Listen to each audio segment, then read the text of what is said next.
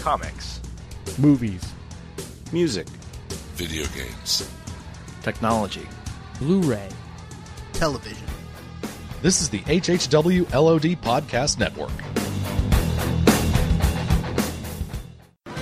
Mr. Stark. Yeah? Agent Coulson. Oh, yeah, yeah, yeah. The guy from the, uh... Strategic Homeland Intervention right, Enforcement yeah. and Logistics Division. God, you, got, you need a new name for that. Yeah, I hear that a lot. That's being handled. That's what we do.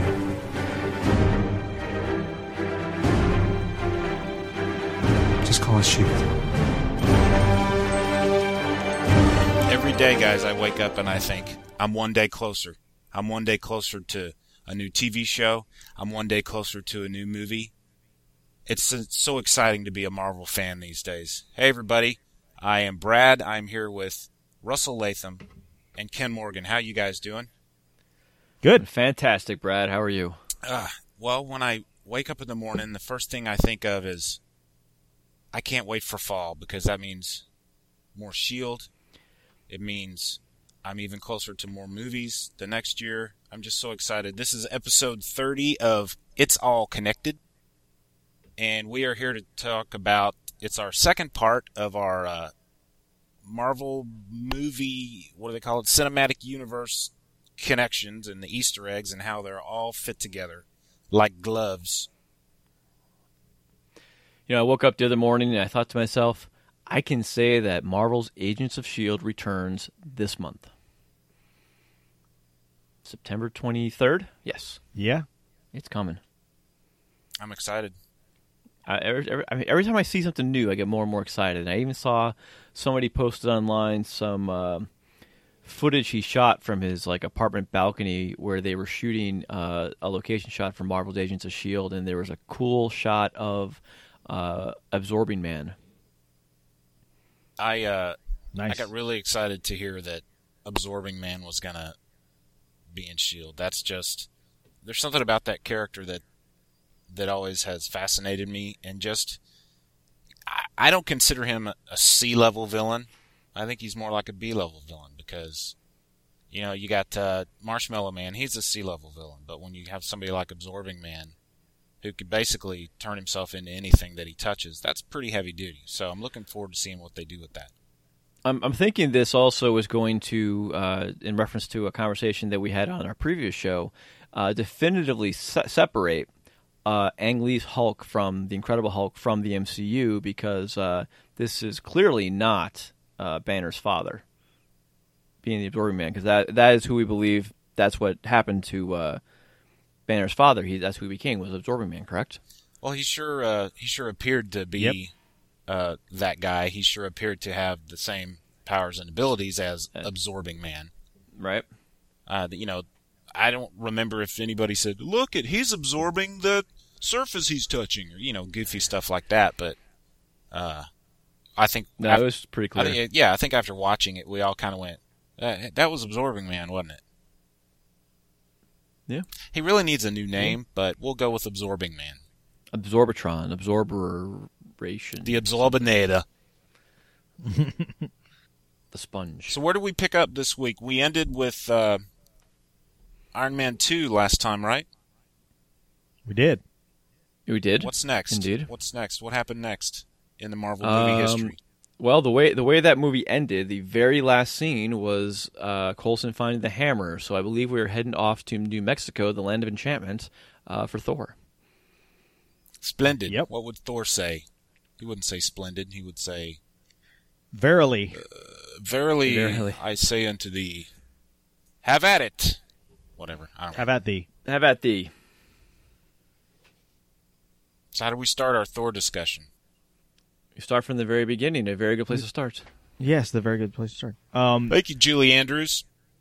so at the beginning, we start in Tonsberg, Norway, uh, 965 AD, where the frost giants have uh, invaded Earth, and uh, they make it seem like this is a time when Asgardians uh, and and other members of the Nine Realms seem to kind of bleed over each other more frequently than they did at some point.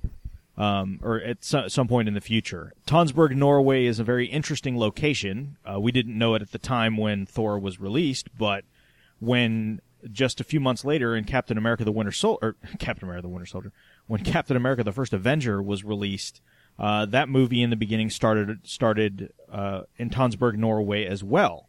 Uh, and it turns out that uh, it must have had some significance, uh, other than just being kind of home of Norse mythology, obviously. Um, but that's where the Tesseract was left on Earth. Uh, Odin, uh, I guess, felt that that was the best place to hide it on Earth, um, kind of away from everybody. And I, I guess maybe the thinking was, as humans kind of moved away from believing in mythology and gods and uh, you know things like that, that nobody would even come looking for it. That it would be it would be in a fairly safe place. Yeah, we really don't know how it got there. Um, I speculated when I was watching Captain America, and we can talk about that again later. Was you know was it left there from this battle, like inadvertently? Was it hid, hidden there? Was it already there? And is that why the Frost Giants raided that particular location because they were after it? It could have been a, any number of things. It's not very clear. Um, we just know that it is, in fact, the same little town in Norway that both of these things happen in. Yes.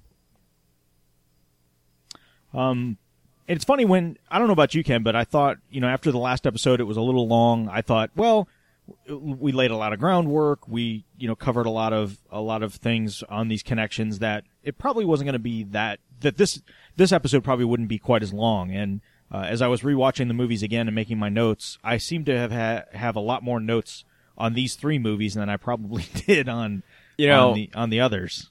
That that happen to me. Although I agree with you, I thought the same the same thing, and it really wasn't until we get to Earth and get to Shield that we start getting the uh, the bigger connections. In fact, I in my notes here I've got yep the you know, Tonsberg, Norway, and uh, acknowledgement of you know Sif when she's in battle um, on Jotunheim, which is you know quite a while, like a probably within the first you know third of the movie. There's not a lot going on while they're in Asgard that points us into the rest of the uh, the MCU, which which makes sense too.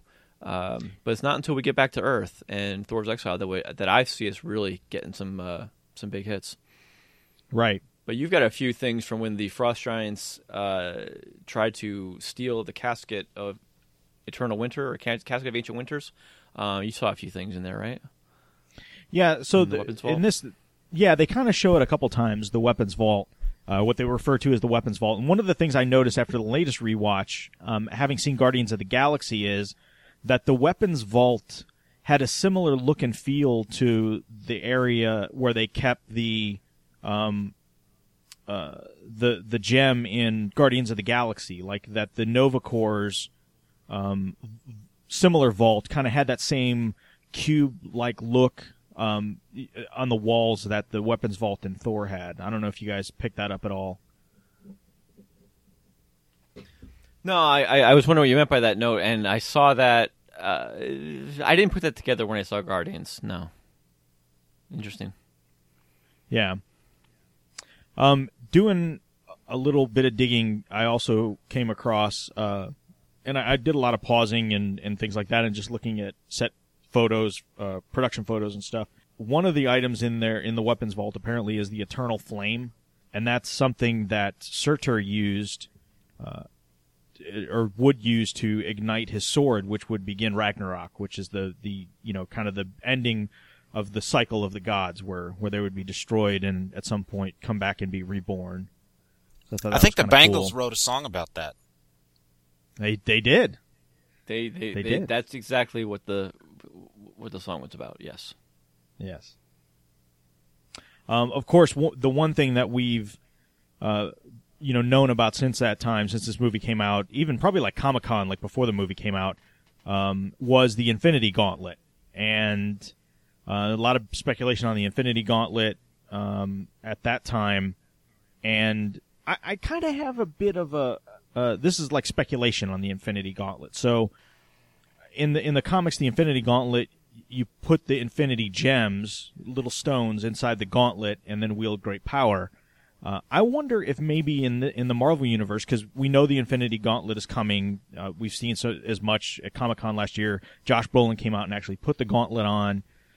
Um, but I wonder since since the these infinity stones take different sizes, shapes, and appearances, where you know the tesseract is a cube and the ether is kind of this mist, and uh, if if the gem and Loki stick is one, uh, you know that's uh, uh, of a certain size, and of course the the gem from Guardians of the Galaxy, which I guess is probably most closely uh, the right size to fit in there. But I wonder if you assembled all of the stones, that the gauntlet would basically be able to absorb that energy and use it in the gauntlet. Like basically, the gauntlet is a receptacle for for all of the, that combined energy, and maybe that's how they'll get around. Uh, you know, the comic version of just putting the stones inside the gem or in in the gauntlet itself. Yeah, I, I'm looking at this from a little more practical uh, or like outside of the like a fourth wall kind of way. I'm wondering if the fact that the Infinity Gauntlet was in there at all was one of those. Hey, wouldn't it be cool if that was in there without really thinking that that's where they were going, and now they got to back their way back into this? Um, because considering what they are Yeah. doing, it doesn't seem like that's where it should have been. Although they're- they've done things to indicate that they, they can make it work, like like all, all the Avengers. One of the speculations of the Avengers was Loki's end goal was to return to Asgard, so that he could steal the Infinity Gauntlet and get it to to Thanos. That may not be true. I don't know. If memory serves, Right. and and, and I don't recall noticing it in the theater, but I think I've seen screenshots, and it's been a while since I've seen this movie. But didn't didn't it appear that the gauntlet had glowing stones on it when it was in that? Yeah, that's what I recall, and that's kind of why I was thinking the thought I did was that they stuck themselves and then they got it back into it. I wonder I if thought- I wonder if it if and like I said, it's been a while, so memory doesn't doesn't work. But uh, I wonder if it was just a trick of the light that made it look like it was glowing. I mean, I'd have to go back and look at the actual still or the the movie and, and to notice they. I don't remember them being bright because I think that would have drawn a lot of attention to the to the uh, gauntlet in that shot because I know a lot of people missed it in that shot. But um, I wonder if it was just the lighting made it look like maybe they were glowing and they really weren't. Like, you know, I would I would imagine that the empty gauntlet would have places, obviously, to set the gems, and the each each place indention in the gauntlet had a color to it. Like, oh, the red one goes Yeah. with the red indention, and the purple goes with purple. So maybe that was just kind of like my stereo. yeah. um, I, I'd have to go back and look at the picture again, but do you guys just, you know, having rewatched it, do you have a better take on it than my memory? I didn't seek. I think you're right. I didn't seek it out too well, and I think it's easily explained one way or another. And I think that's just as plausible, though. I mean, if you weren't looking for it, you weren't gonna see it. No, it was it was amazingly quick. It, they, they didn't even like some of the ones that that Russ has mentioned. They were some quick but sweeping shots that spent spent a reasonable amount of time, a second or two, but still enough that you saw what it was. This was like a split second with a lot of action going on, and you really had to freeze frame it and like like do that frame advance to really see what it was. It's very and, quick. And it's funny because when I re when I rewatched it, I did a lot of you know pausing and free, freeze framing and stuff, and I never actually got a look at it. I mean, I I'm basing everything off of stills and and um, production photos. And it's not even when you think it was. It's not when the frost giants are there. It is in a later scene Yeah, when there's some more action going on. It might be when Loki is there with uh, Odin. There's only one other scene I think in there. and then when the destroyer comes out f- for I'm real. looking at a screenshot right now. I googled and found a screenshot, and uh, all the screenshots are very similar. There appear to be two figures walking from the right to the left, and the gauntlet is in a dark, darkened alcove or something in the back, and it, it you can see the shape of a hand, and you you definitely see some glowing places on the gauntlet. Um, yeah, if you don't know what that is, you're not gonna you're not gonna just have any idea because it's so quick and so hidden. It's it's really hard to tell even with these screenshots. Yeah, I agree. You know, it's like there's frost giants in that scene, so it is when that scene is when the frost giants were attacking. Well, yeah, these, like I said, I kind of went through and I didn't catch it. I think these guys look like. I don't. Weren't it the who- who was it in the movie that that broke through and The Frost giants. yeah, that's who they are in this. Yeah. they're Yeah, blurry in this in this screenshot, but Yeah, but it is quick. It's when they were being attacked. But it is a physical prop. It's not like the cap thing where they uh, uh, where they CG'd it in later. This was a physical prop that they even had on display at Comic Con. Um, Yeah, yeah. and and it's very likely that for the effect that did they did make them glowing spaces, kind of like you were saying, Brad, where it's uh, uh, to be inserted later. Um, it's it's it's unclear where it is, and I don't know if we need to. Yeah. But yeah, it does look like they're they are glowing. And, Right. and it could also be possible we've only identified, we believe, four of them if we're including. Loki's staff. Um, maybe two are already there. I don't think so. I think Could I'm sure. I think one is sure to be revealed in Doctor Strange. Yeah, based on what we know of um, at the end of Thor: The Dark World, I think there's only one, but um, but we'll we'll get to that at a at a later time. Um, couple of the other things that I that I noticed. Uh, this one was pretty clear: is the orb of Agamotto, not the eye of Agamotto, but the orb. Um, and this is something that is wielded by Doctor Strange um, and it locates uh, if it's if it's similar to its Marvel comic counterpart, it locates where magic is or has been used, um, and and obviously since uh, Asgard and Thor is connected to you know the whole magic of science thing, it, it kind of makes sense. Um, and the other thing that that I saw in there was uh, what I thought was the Eye of Agamotto, which is the actual thing that Doctor Strange wears on his person. Um, and it turns out it's it, this is actually Warlock's Eye, which uh, has its origins and roots in the uh, in the Thor comics, uh, you know, in the in the in the actual Marvel books, um, and it has to do with it has like psychic powers or ability to like um, control or read minds. Um, and it was cool because one of the things I did notice in watching Thor was it actually moved. Like as the characters walked across the screen, the little eye thing in the center of it actually followed them. So it was very, you know, obvious that that's you know what it was. Um, there's something in there. This, and I think this was just a prop. I don't remember seeing this at all in the movie. Um, it's called possibly the, in in just doing some research on the net, uh, possibly the Tablet of Life. Um, and that has its roots actually in in a Spider-Man comic, but it's it's very similar to if you're familiar with the DC universe, the anti-life equation. This is like the would be considered like the life equation. Um, so it's it's just one of those very very powerful things uh, if that's if that's what it is. Um, and the last thing that we see in the weapons vault is of course the destroyer itself, which uh, again has its roots not only in the comics and it was pretty much spot on. They were able to take a really rudimentary comic design and, and translate that on screen almost perfectly uh, the way they, they rendered that out. Um, and obviously, this has the Destroyer has connections to not only uh, this movie in the comics, but we see uh, that Coulson uh, was very fond of the design of the Destroyer and built a gun around it in uh, the Avengers. And we see the Destroyer gun come uh, back for a return appearance and the season finale of uh, of uh, season one of Agents of Shield. Uh, so the Destroyer, uh, in one form or another, kind of making repeat performances, which I think is cool. I know what it does. Um, so that's kind of the weapons vault. Uh, again, that I think that's that's been talked about a lot in the last you know several years since the movies come out.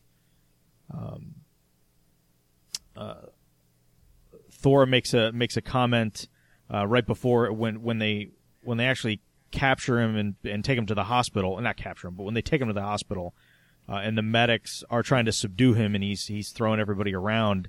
Um, he says, "You're no match for the mighty," and then he gets uh, a shot of some sort of uh, sedative in the rear end, uh, which obviously he was going to say the mighty Thor, which is you know kind of his call sign for the comics. Right. I thought was pretty funny. Yep. and uh, a couple more Easter eggs in here around this time in the movie. Um, not so much connections to the bigger MCU, but just fun Easter eggs to to fans. Is of course we get to the hammer in the crater, which is very reminiscent of how we found it uh, at the beginning of uh, Straczynski's run.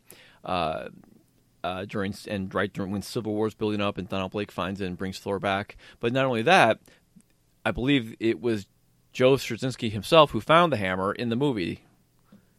Yes, it certainly was, and I Yes. I can't think of a better person to have done that because his run on Thor when he uh, when they rebooted it uh, was just fantastic. It was one of my favorite Thor runs ever, and he wrote it obviously, and he treated Thor with respect and found a new take on it, which I very much appreciated. So I thought it was neat that they had him uh, discover that hammer. I thought that was very cool. Yeah, and this won't be the last time that they'll include a, a creator in a movie uh, aside from Stan Lee. I mean, there's another well-loved Thor creator later on in the movie, and of course, Brubaker is in Captain America: The Winter Soldier, Ed Brubaker himself. So uh, that was you're right, yeah, that was very nice to see to see that. Um, and then later on, not long after, as uh, the rest of the uh, the town finds the hammer, there's a whole. They basically set up camp around it. Everybody's trying to you know, it's basically like, here, hold my beer and watch this. And they try to uh, move Yeah. the hammer, and uh, Stan Lee's there, of course, for his cameo, trying to move it with a truck.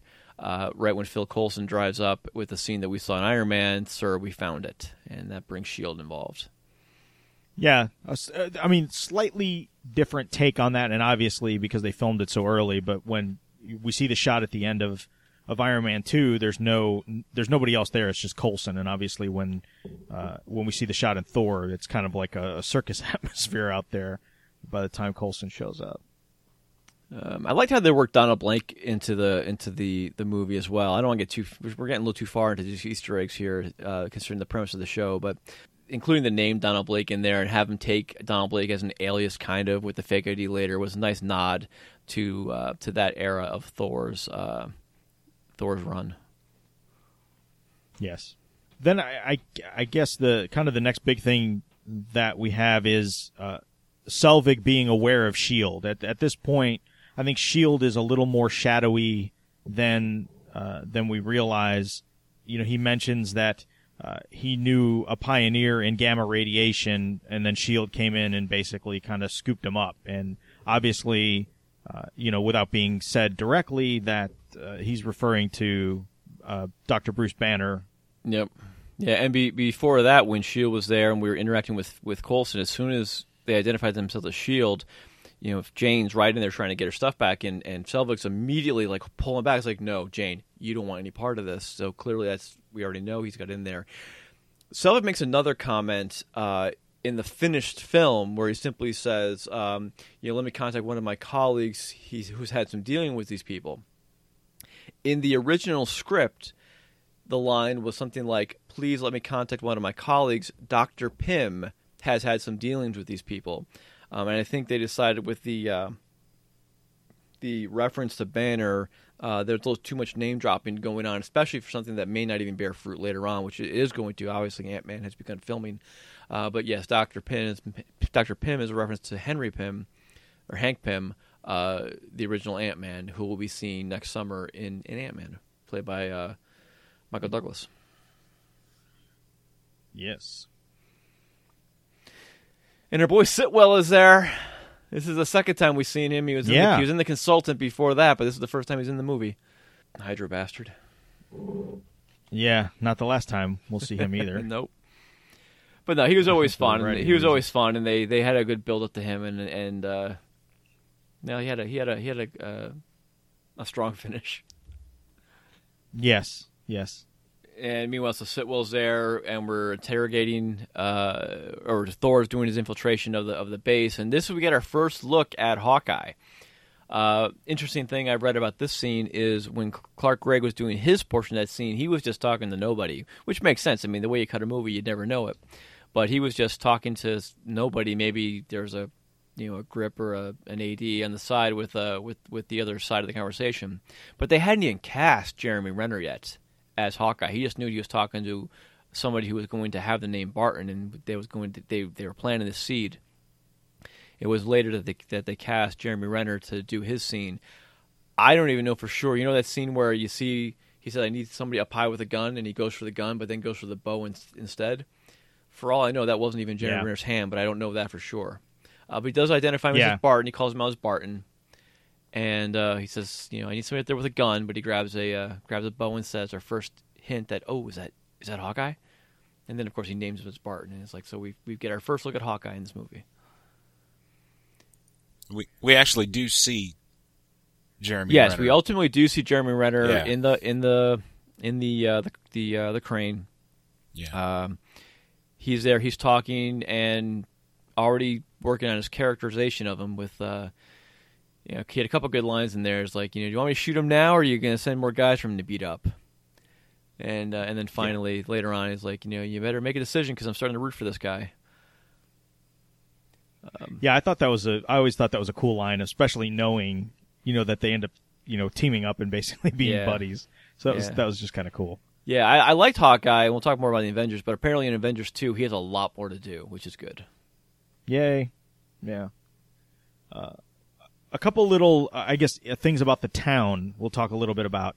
Um, uh, Ken, you mentioned earlier when we started the show that uh, New Mexico is considered the land of enchantment, and given that uh, you know the hammer and Thor and mythology and kind of all these crazy leg- legends, it, it made sense. You know, it, it made sense.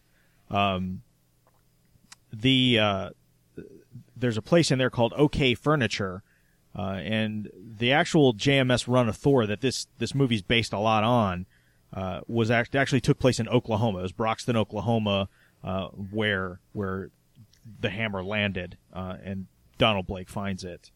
Um, and the local high school team, funny enough, is is named the Vikings, which I thought was kind of funny.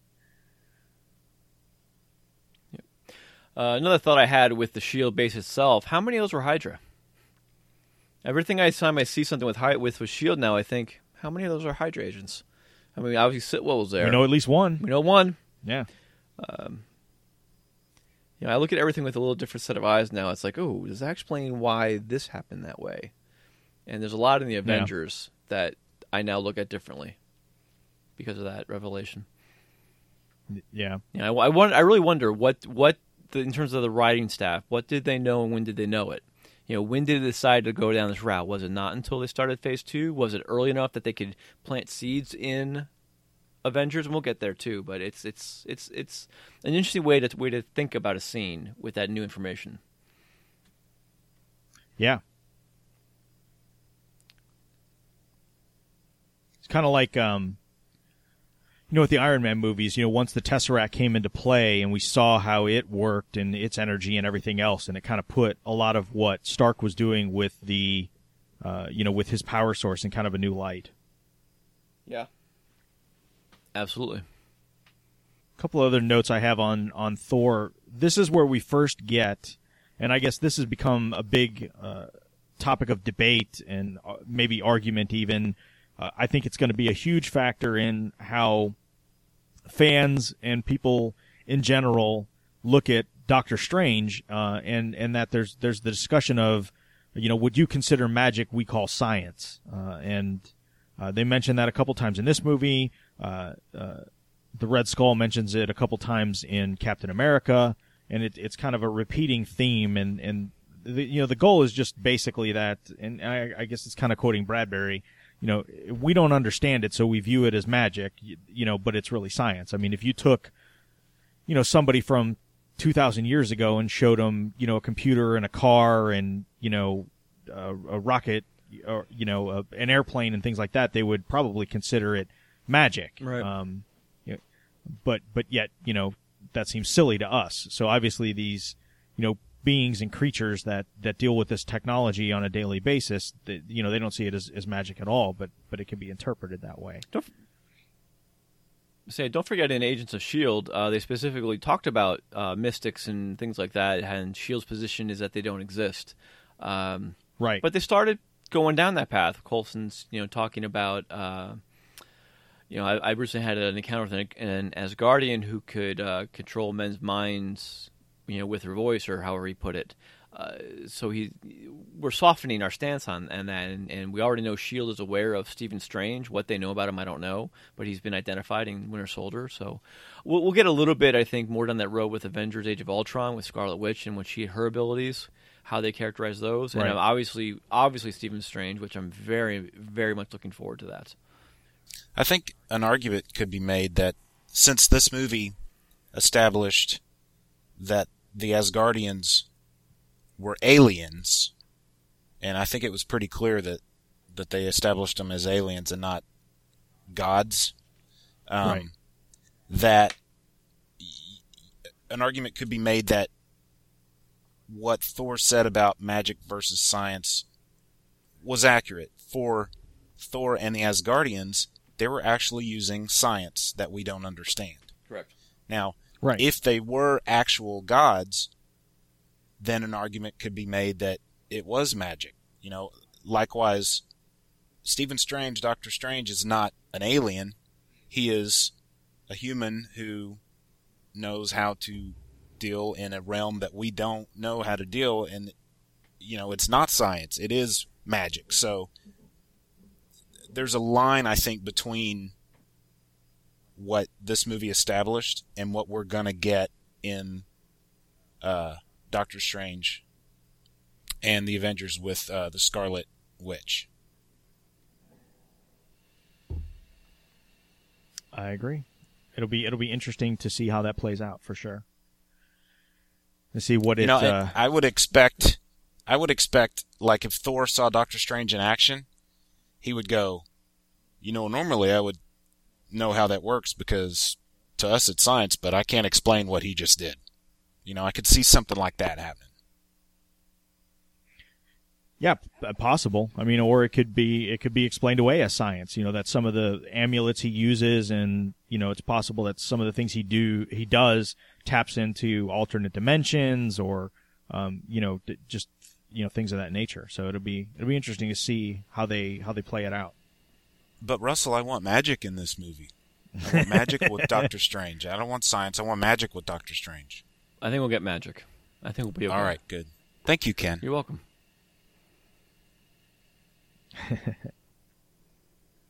Um, so we know at least at the end that uh, that Jane Foster is working with Shields or Shields. Let me start over. We know at the end of the movie that Jane Foster is working with Shield, uh, as they kind of hinted out. Uh, that Coulson hinted out that she would be working with Shield. Uh, she, you know, mentions uh, having the Shield satellite code, so obviously she has uh, more at her disposal. Um, and then when we get to uh, the end credit scene, which I'll I'll just talk about this portion of it real quick before we we elaborate the, on that some more. Um, Selvig talks about how things have basically changed because of Thor's arrival on Earth. Um, and one of the things he mentioned is the Foster theory, um, which I thought was was interesting. So she has her own, uh, uh, you know, basically her research into you know the the Einstein Rosen bridge and teleportation and other dimensions and worlds and things like that. Um, she's been able to kind of, uh, you know, posit an actual theory behind it that's that's become famous. So, uh, so again, I, I think that's interesting Yeah. that they're they're they're getting deeper into research and and putting down on paper, I guess, some of the things that they're seeing, you know, between like the destroyer technology and you know what they you know years ago with what you know Hydra did, and then you know this this gateway that opens up. And when, we get to Avengers, I think we can uh, elaborate on that a little further. Right. Couple couple of things we saw when um, when Loki sent the destroyer down as well. Um, Shield's equipment can definitely detect the Bifrost and measure it and see it. They saw the the uh, computer simulation of the Bifrost uh, effect itself. We're gonna touch on that again later on in Marvel's Agents of Shield during the episode Yes Men when Sif comes. They're able to detect that and pinpoint uh, where that happened and track down where where uh, Sif arrives or will arrive. Um, so a little more we were able to see on there. Another thing was that in the Avengers, this whole attack on New Mexico, as you said with uh, with Thor, was uh, a catalyst for Shield to um, basically develop their their the weapons that they we will see in the Avengers, change the way the world sees things, and that's uh, that's not insignificant for some, some other things that will happen later. Correct. Um, And of course, was we'll, anything else on Thor? Do we? yeah. Since we mentioned Straczynski, I'll just say we don't forget at the feast, the dinner table at the very end, we uh, Walt we definitely see on screen, but also supposedly there, what we don't see or I think is Louis, Walt and Louise Simonson are at the table in Asgard. So uh, they they gave two other well loved creators of, of Thor comics are included. Yeah, for those there. that don't know, they had a a long, tremendous, highly regarded run on that book. I Uh, have the omnibus on my shelf. Did um, did Walt write any of that, or did he just draw it? I, I don't know. He did both. Did he? He did. He both? did both. Okay. Did Walt? He started. He he started, I believe, drawing, and then he took over writing, and then he did both. Um, and then you know issues here and there, he would either be on break um, from art and writing, or one or the other. but they Walt and Louise worked on it at the same time. I think she might at- have been the point, editor. right? Yeah. Okay. Uh, yeah. I don't believe she. Yeah, I don't believe she wrote. I think she may have edited. Okay. Um, edited. but I think they were both of that. involved. They were both involved with it at the same time at Yes. one point. Yes. That is true. Now I want to watch Um, Thor again. I got to watch Thor again. I'm looking at my shelf. Yeah. uh, um. Uh, so then, Can I just mention uh, one of my favorite things about this movie was Kat Dennings. She was funny, good comic relief, and I loved the way that she couldn't say Mjolnir, so she called it Yeah. Mew Mew. Mir Mir Mew Mew. Mir Mir. Yeah, it- That's great. And it was very obvious, though, once we got to the big battle, uh, she no longer had anything to do because she just kind of disappeared. Yeah. I I thought she was much better in this one than in the. I in general I like Thor: The Dark World better as a movie. Um, and I I'm not real happy with what they did with her character in the second one. She kind of They didn't. Have, I don't um, think they knew what to almost do almost became her. a caricature of herself. yeah, I don't think Yeah. they really knew what to do with her. Yeah. She's just kind of there. Um, so of course the the end scene for Thor is uh, a, a, a tease where Selvig is taken. I'm guessing at this point it's probably New Mexico. He's probably or, or um, out to Project Pegasus. He's probably in the vaults of Project Pegasus, um, and it's where we first learn that uh, the Tesseract is in control. Shield is in control of the Tesseract, and they want Selvig uh, to do some research on it. And uh, so, obviously, this is a tease not only to Captain America, but a tease to the Avengers as well. And we see that Loki, who disappeared at the end of of Thor, um, is not necessarily gone, but maybe manipulating uh, Doctor Selvig, which uh, when we get to the Avengers, obviously becomes a lot more apparent. So. I like that tease a lot. I really do. I mean, when he opened that suitcase and I saw that cosmic cube, it was just like that was the that that may have been the like my favorite one to that point, just because it's like holy crap, they're going down that road. Agreed. All right. So next up, Captain America: The First Avenger, uh, which I must say, until Captain America: The Winter Soldier, this next to the Avengers, this was my favorite Marvel movie, and uh, Winter Soldier bumped it a li- you know bumped it, but uh, I still I love this movie so much. I mean, I watch this movie and I just have a smile on my face the whole time. It's it's it's like the Captain America movie I've wanted my whole life. Uh, finally came to life, and it just it just makes you feel good. I don't know. It just I, I'm a sucker for World War II era stuff, and so this just like fits right in my wheelhouse. Yeah, I don't. I don't. I mean, with any of these movies, I know some people they they didn't like it or they didn't quite get what they wanted, and that's fine. But I really don't understand how anybody can not like this movie. They just did such a good job. I thought on the, on this movie, but there are those who don't Yeah. like it, so whatever. I was shocked at how much I liked this movie, mainly because of the World War II setting. I am not a history buff in with by any stretch of the imagination, but I love me some superheroes, and it, Chris just nailed this performance. I had a problem that he wasn't blonde, you know that that whole bit, but the fanboy thing, but He was blonde. was he just- wasn't blonde enough, but he was definitely a blonde. I'm not going to mince words and semantics, but uh, he wasn't he wasn't Steve Rogers blonde. Anyways, that's not the point. The point is that they did this movie right, and it to me it wasn't silly. It could have been silly, but it just wasn't silly. It was well done, and I, had a blast with this movie. I remember when people, God, we really don't want to make a review of the movie, but when people complained when they heard early on, what do you mean he's going to be in the USO first? What's that all about? I don't get that. But it was great the way they worked it all in. Yes. Yes. Yes, yes, yes. and I think they really hooked it. They put the icing on it when they showed him in the present. When they showed Yeah. him, you know, in 2000, whatever it was at that point, Yeah, they did a out in in present day uh, Times Square. It was just it was nice to say, hey, we want to respect the history, but we realize we got to do it's got to be in the modern too if we're gonna if we're gonna really sell this. So the end was really nice ending for the movie. Yeah, it's a great way to tell the origin story. You know, bookend it with with the present day stuff, but the rest of it is the Cap origin story. And and as another complete aside, before we get into the connections of this movie, when Marvel made their recent announcement that they're done making origin movies, I started thinking, really, Iron Man and this movie are really the only two true origin story movies. The rest all pick up the characters at some point already in their timeline. Yeah, Thor is you know, it's it's a specific piece of his journey to get him to be the hero we know him as, but I wouldn't necessarily call it an origin story. Uh, and the rest are already formed characters that we're gonna we're getting to know yeah. with pieces of their origin in there, so we get a little idea of where they came from. But they're again fully formed characters already. So uh, it was an odd way of putting it, but it, hey, it's a, hey, draw a line in the sand. No more origin stories. Got it. This one opens up so it's it's kind of bookended nicely. Uh, you know, we get a bit in the in the present day, and it kind of started off with a pretty serious, uh, you know, tone where you couldn't really tell what was going on. Uh, they're somewhere in the Arctic.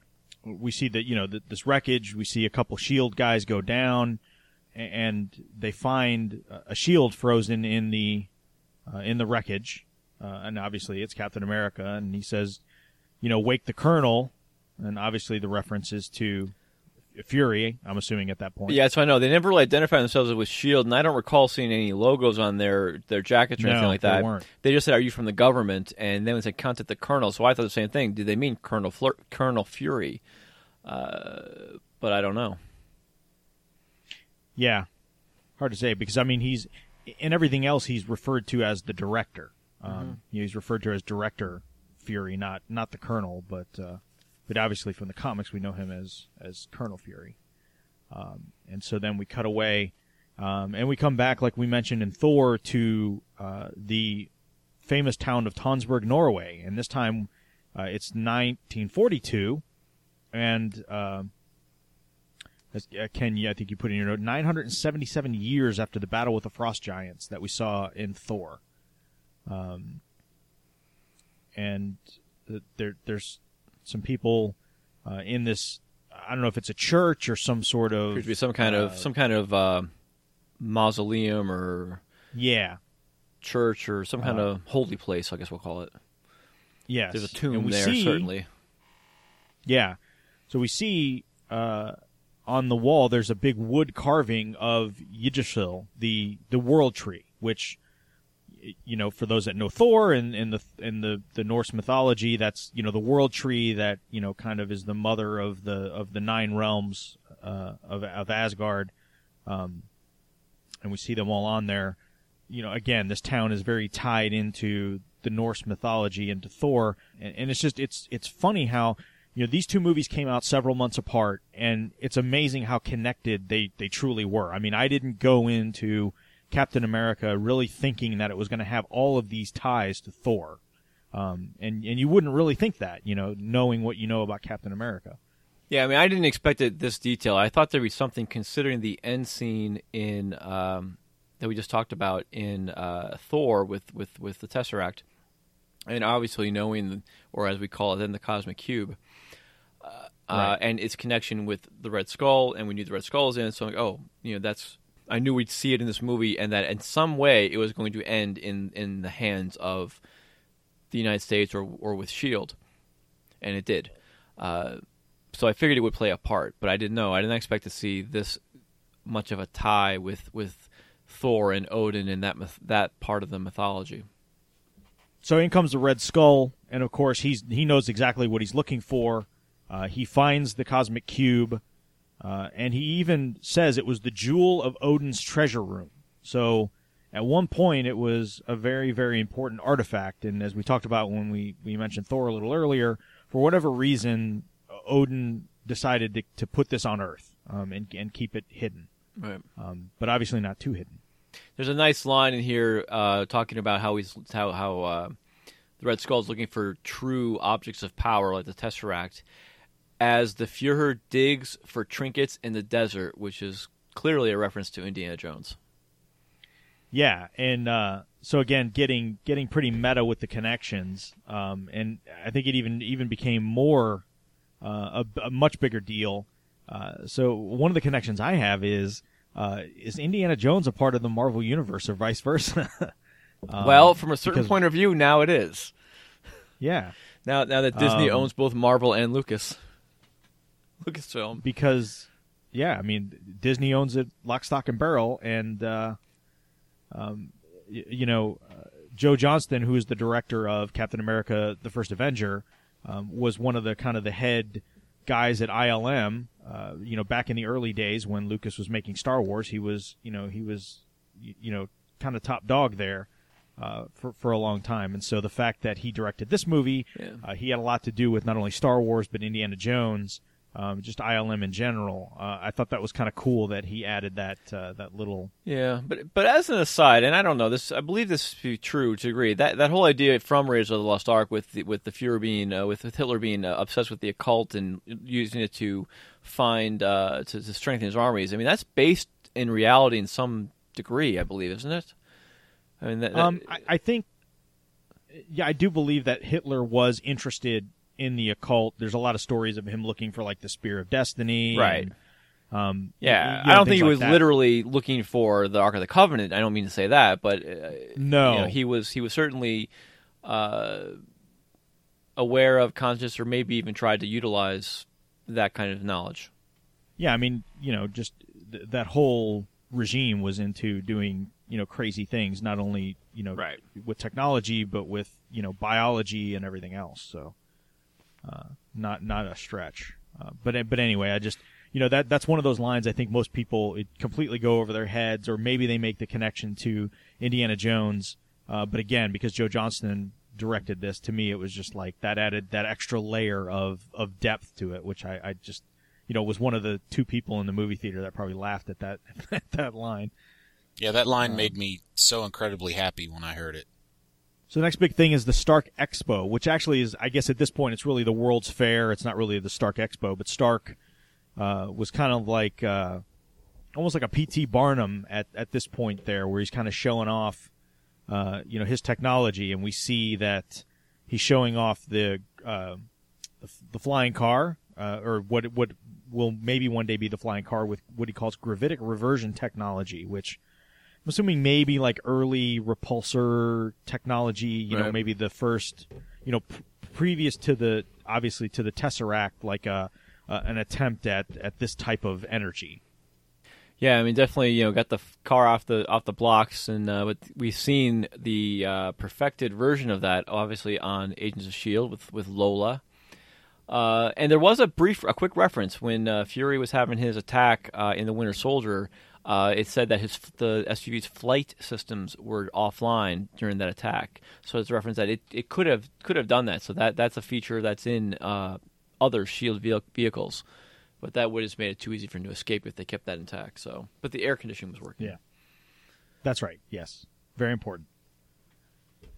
Uh, the other big, this was a big Easter egg that we we knew early, and I, I don't know, you know, how widespread this connection is going to be, but we see uh, Phineas Horton's synthetic man complete inside its its glass container, uh, which is a reference to Marvel Comics number one back in, in 1941 with the original, hu- you know, Phine- uh, the, the Jim Hammond, who was the original Human Torch, was a synthetic, a synthetic man. So it kind of fits in the timeline and everything. So that was kind of cool to see that, just kind of in a pan across uh, there.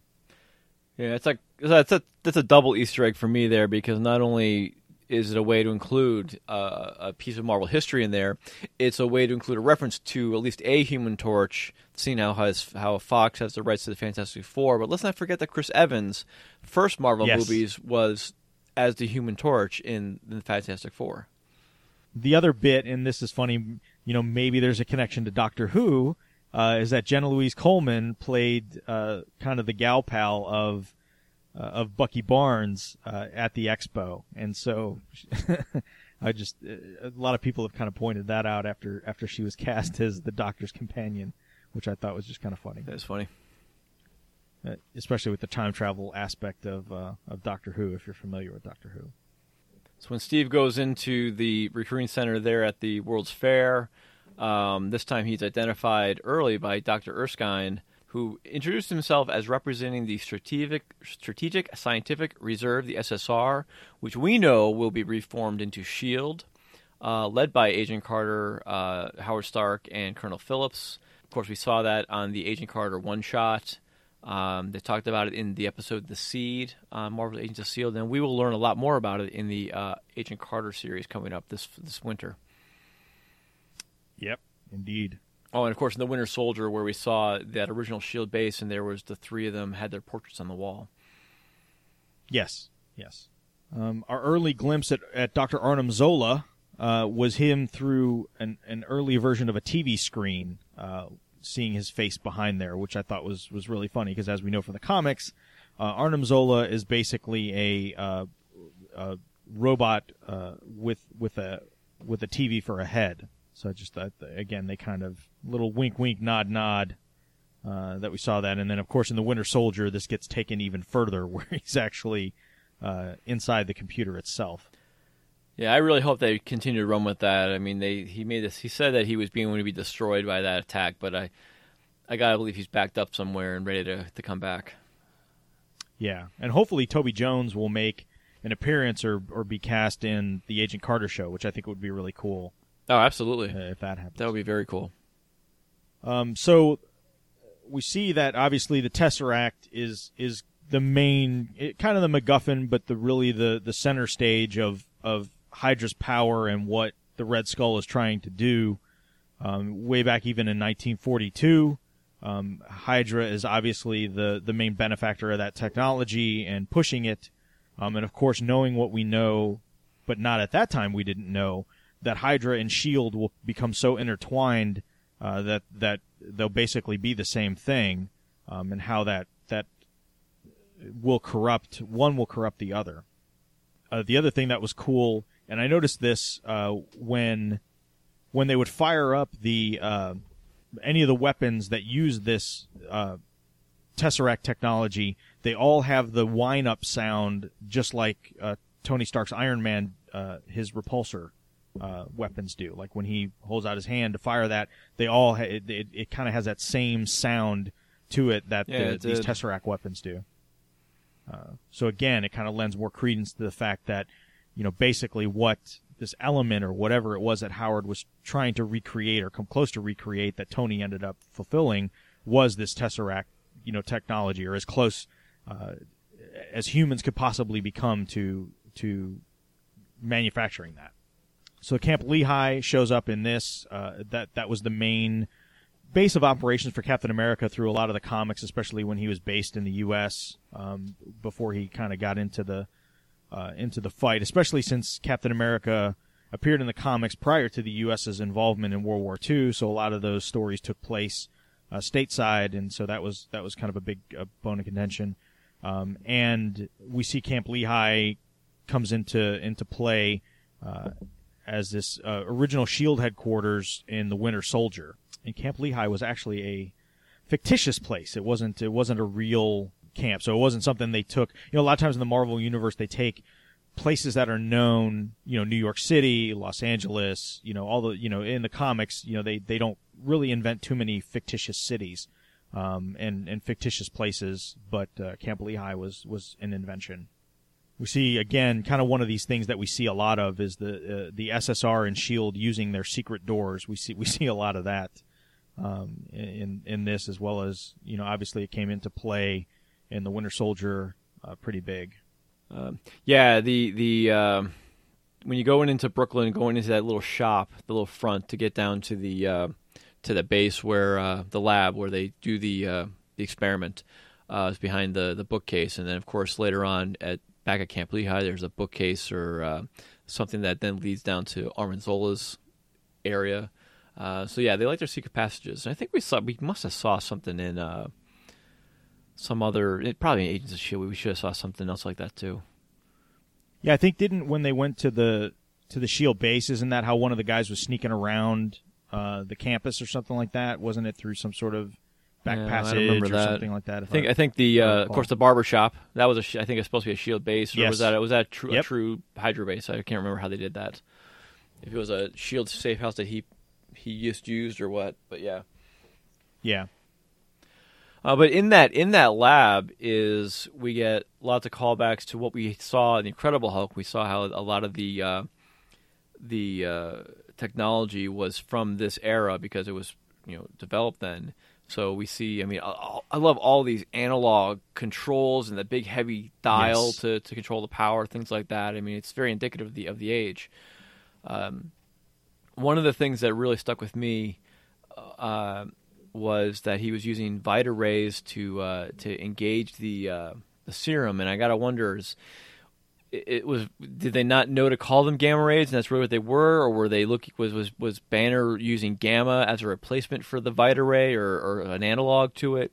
Uh, definitely going down this the same path. So it was a it was an interesting connection or thought process to, to get to get through to that. You know, I wonder wonder what Yeah. it really was. and we see Stark. One of the things I noticed about Stark, and you know, they always say the apple doesn't fall far from the tree, but we see Stark. Even this version of, of Stark is not that different from Tony Stark. I mean, he's he's all Right. about style. He's all about you know he has that degree of arrogance and and suaveness to him. I like he even shows up.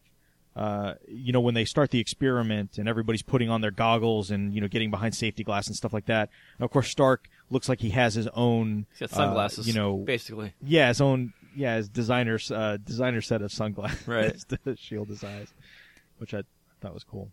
Yeah, so we go through we go through the experiment, and then the uh, the Hydra attack happens, and as Steve uh, tries to chase the guy down, that that last vial is destroyed, and they make a big show of taking a lot of his blood, and they say that Yeah, that they need his blood to try to reverse engineer the serum, and then the results of that is what we saw in the Incredible Hulk, the serum that they came up with. That's why it wasn't quite perfect.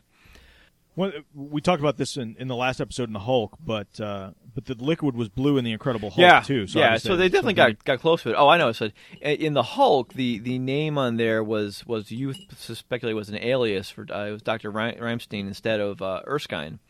And, and I was wondering if instead of an alias, was it actually that the name of the doctor who did the majority of the work in the recovery of the serum? Because obviously Erskine was dead at that point, so it wasn't clear as to which way it was. So that's how I always took that to be was uh, uh, it was it was the doctor who continued on the work, but I didn't. I looked to see if there was a, a uh, that name in this group, and there and there wasn't. But that doesn't mean anything. It Could have been. I mean, it's you know, seventy years have gone by, so who knows what it could have been. right. I only made that connection because in the comics they've, and I think it was just more like the Stan Lee. I forgot what I called this dude kind of thing. Um, Has that but- name been used before? referred- yeah, they, they- yeah, they, Oh. they referred to him as Reinstein and Erskine Oh, to okay. be the same oh, okay. person. So that name was used before. So you're you're probably more on the mark. uh, one of the one things I, I you have in your notes is the the whole Star Spangled Man with a Plan, that whole USO thing, um, and a lot of the images they used on the the promotional materials and you know outside the venues and stuff like that were all used in Coulson's deck of trading cards or set of trading cards, Right. Uh, that we saw in the Avengers. Yep. Yeah, they were all they all came from his USO days. In fact, you saw them. Yeah, absolutely. That, that was again a nice callback to that piece of it. Yeah, and, and the- the stark difference between working with uh, uh, an audience that's more twelve versus these you know battle hardened soldiers. Uh, he wasn't Yeah. prepared for that.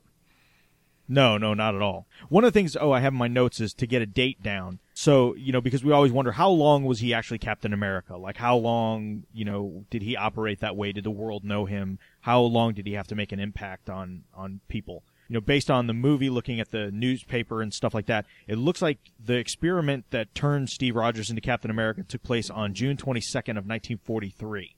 So, again, well, at at this point, we'd been in the war a little over a year, well, about a year and a half, because I mean, December obviously of 41. By the time we actually started seeing any kind of action uh, in in North Africa and then in, into the Pacific was you know into 1942 March February March April of 42 and so obviously you know having to go through some sort of process uh, to to refine him uh, refine the the test subjects and everything else uh, so it looks like it, it, it was June of 1943 and obviously um, we know that VE Day Victory in Europe Day which uh, happened pretty directly after after Cap disappears, uh, you know, in the ice was May 8th of 1945.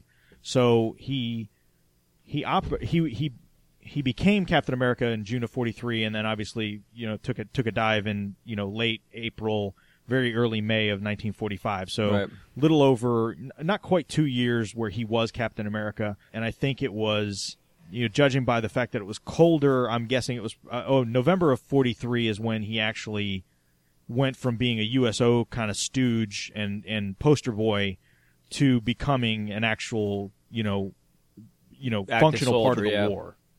Yeah, so we go from l- l- Nov- November of '43 up until you know er- late April, early May of '45. So, like I said, about a year and a half he operated um, Okay. uh, you know, as Captain America. And, and given, you know, that our involvement in the war, like I said, went from, you know, active involvement went from 42 to 45. It was, you know, about three years, a little over three years. I guess closer to three and a half. And in that three and a half years, there are people that we know as, you know, war heroes and big names and, and famous people that we know to this day. So the fact that somebody of his caliber and his theatrical, you know, just, just the whole suit and the, the whole nine yards would operate for basically half the time that we were involved actively in the war, um, you know, makes sense that he would be viewed, you know, in the current day as, you know, it, and still revered. Right. So just to Okay. give you a little, Good. little bit of timeline as to when, when things were, were going on. Very speak. good. So we think that was late '43, November ish, because it was, like you said, it was cold, snowy.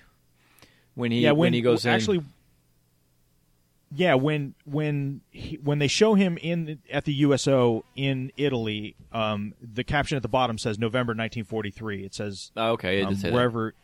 Yeah, it says Italy, November 1943. So, uh, so that that's when it was at. All right. So um, at that point, he does his uh, one man invasion into uh, into it was in Austria, wasn't it? Austria. Yeah. Yes. So he's freeing freeing these soldiers, and um a good portion of them will become the Howling Commandos, which Yeah. uh, which aren't which aren't named in the movie, but we, they are named that in the Winter Soldier. Dugan is named. I think he's the only one that really is called out.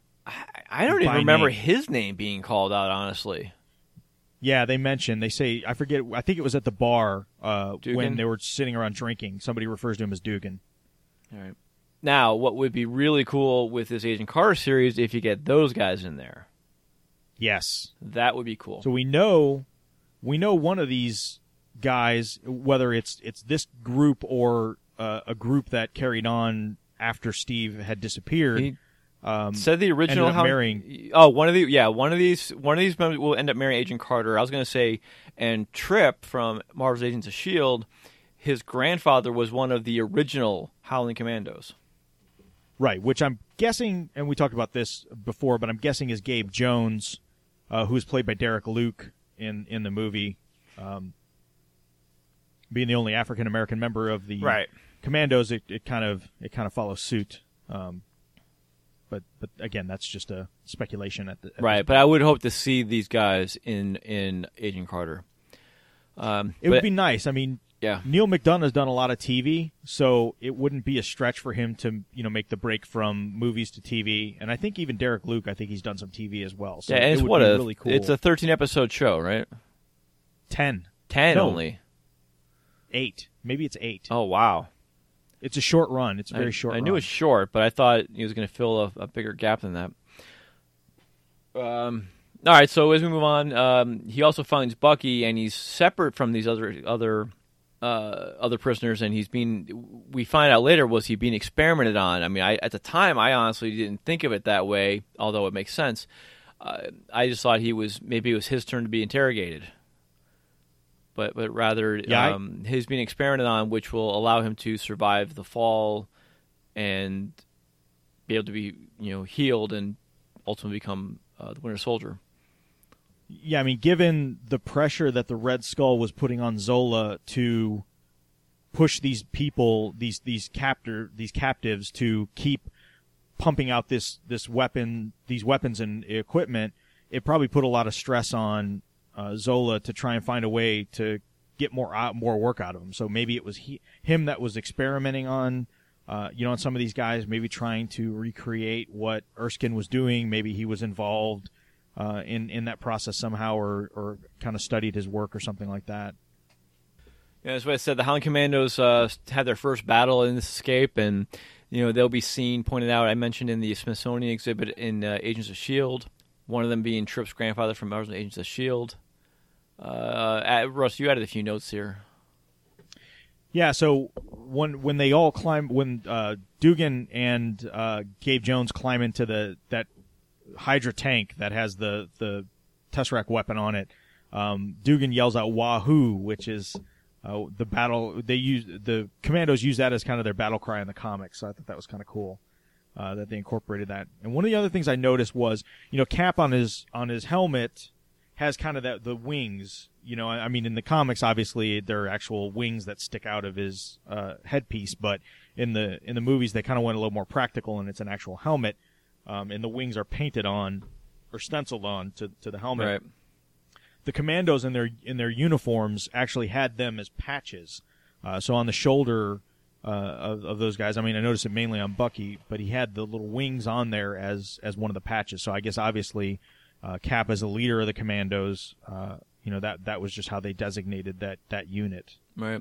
I know it's Bucky's uh, his uniform uh, resembled. It wasn't exact, but it had resembled colors and general styling to Bucky's uh, typical uniform in the comics as well.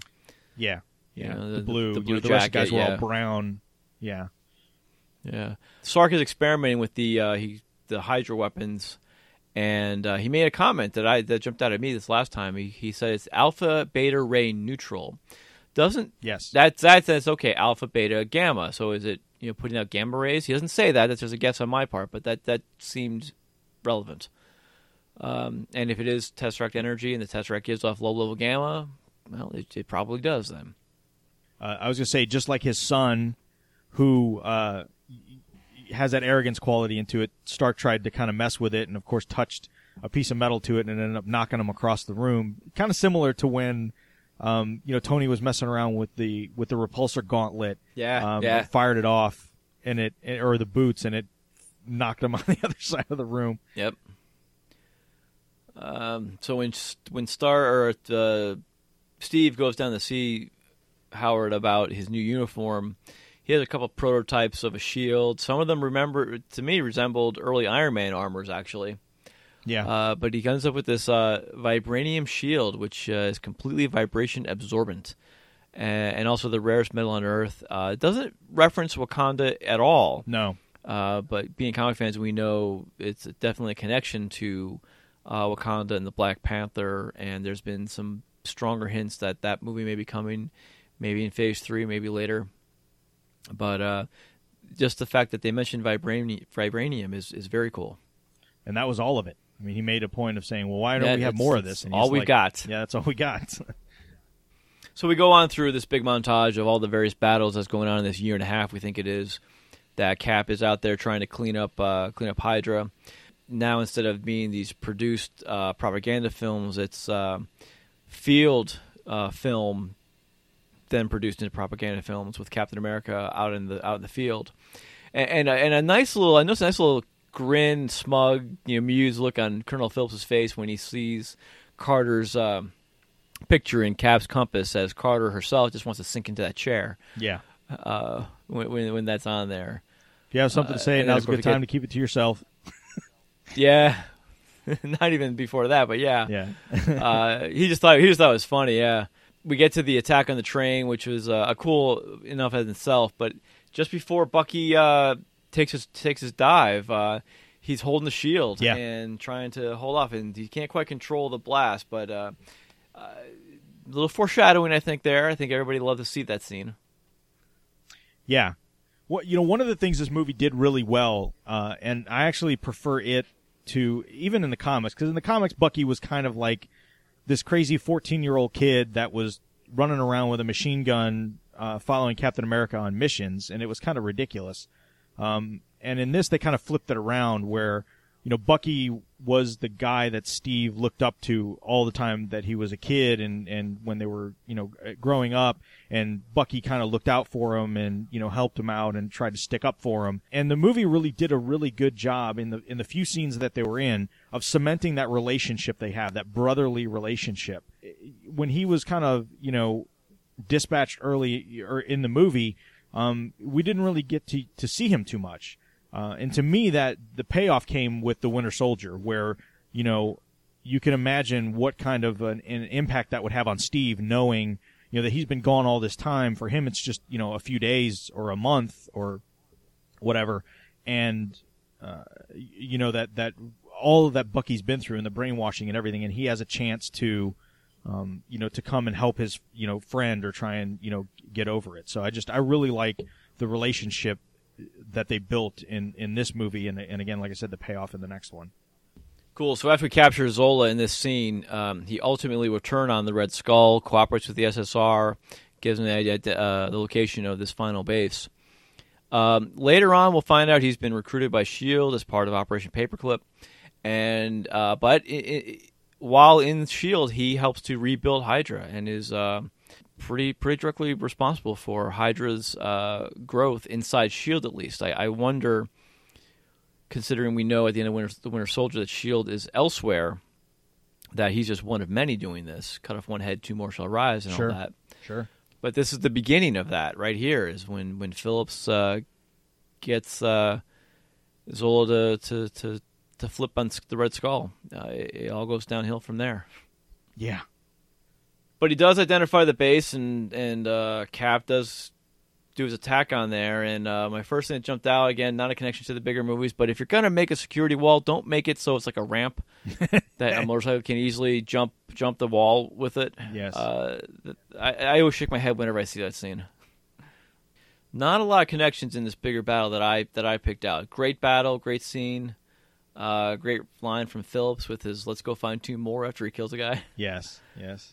Um, but in, in that in that final battle uh, fight, just a fist fight between the Red Skull and Captain America, uh, the Red Skull picks up the cube, and uh, I, I didn't even know was it with his bare hand because it always seems to be Yes. when it's your bare hand. That's well, I think happening. he's It a, was he his has a glove. He has a glove on the hand, but yeah, but Well, that's the thing because Nick Fury will will grab it holding his glove, but it's just hot. He doesn't right. doesn't do anything. That's why I thought maybe it was his.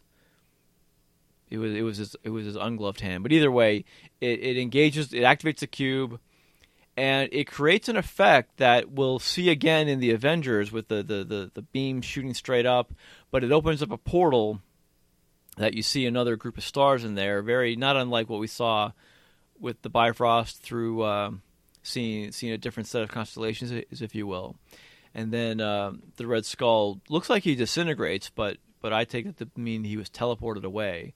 So he he's out there somewhere. Yeah, because if you look at it, you know, it opens that up. We obviously see a different different space, and then they show it kind of like an external shot, and the energy shoots straight up into you know like a, a portal, very similar to how the Bifrost works. Right. So we think this might be the space space stone, Infinity Stone. That's what I'm I'm thinking. You know, j- again, just because they you know they need to use it. They, you know, they even mention you know dark. You know, we'll, we'll may probably get to this a little more when we get to Avengers here in a minute, but um, they, they mention you know it being a doorway, um, it being open on one side. You know, the fact that um, it has the ability to get Thor and Loki back to Asgard. Um, you know, dark energy, dark matter, all that kind of stuff. So that that's that's Right. what I'm thinking. All right, and so now we kind of just kind of roll our way through the end. Of course, Howard Stark is still trying to find Captain America. He doesn't find him. He does, however, find the test Tesseract itself, and we knew know he will continue to study it, and then Tony will complete his father's work uh, in Iron Man Two. Um, we won't find uh, Captain America until the present day, uh, and they do a pretty good job of trying to uh, integrate him into society slowly. Uh, except they play a baseball game that he was at when he was still before he was Captain America because it was from 1941. Right. And uh, but the, the female agent who's posing as a nurse, she she calls in a code 13, which jumped out at me as a as a possible reference to just a nice little nod to Agent 13, who will be realized in, in Winter Soldier. Yeah. Uh, escapes in the present day. We see Nick Fury asleep for 70 years, and uh, the end scene itself for this movie is really more of a trailer for the Avengers, but it's uh, it is the boxing gym scene from uh, from the Avengers with a with a bigger trailer, and I think at the time it was our first look at really what the Avengers might look like. It was. Yeah, it definitely was. Um, I have So- a couple a couple more notes here, real quick on Cap, and then we'll move to the Avengers to to kind of wrap things up. Um, the the the wing, the flying wing that they built, um, powered by the Tesseract, um, was called the Valkyrie. Um, and you know, inside the Valkyrie were all these uh, other, you know, automated ships or whatever they were that were going to deliver these huge bombs to uh, all over the United States and the rest of the world, um, as we saw on on uh, the Red Skull's map. Um, but in North mytho- mythology, the Valkyrie is the chooser of the slain. So in battle, the Valkyrie would be the one to pick those that would that the uh, female that would, they would take to Valhalla, uh, which would though you know basically they'd been given a, a glorious death on battle, and they would wait there until it was you know time for Ragnarok to come back. So again, you know the fact that this is this huge flying machine um, that would bring that the, the Red Skull would be in control of to bring you know death on selected cities in the United States uh, was interesting, and it, again it ties more into this whole North myth- Norse mythology that the Red Skull is uh, you know buying into you know between the cube and him going to Norway and um, you know the whole magic science and and everything else. Um, a couple other things I have. Uh, one of them is is Cap. In the beginning, they threatened to take him to Alamogordo, uh, which during World War II in Alamogordo, New Mexico, they actually built uh, Holloman Air Force Base, uh, which was where the first atomic atomic bomb was tested. So um, obviously, they wanted to keep him in a safe place under high security uh, to you know to make sure that uh, he wasn't killed and they would lose you know the only super soldier they had. Uh, so I thought that was interesting.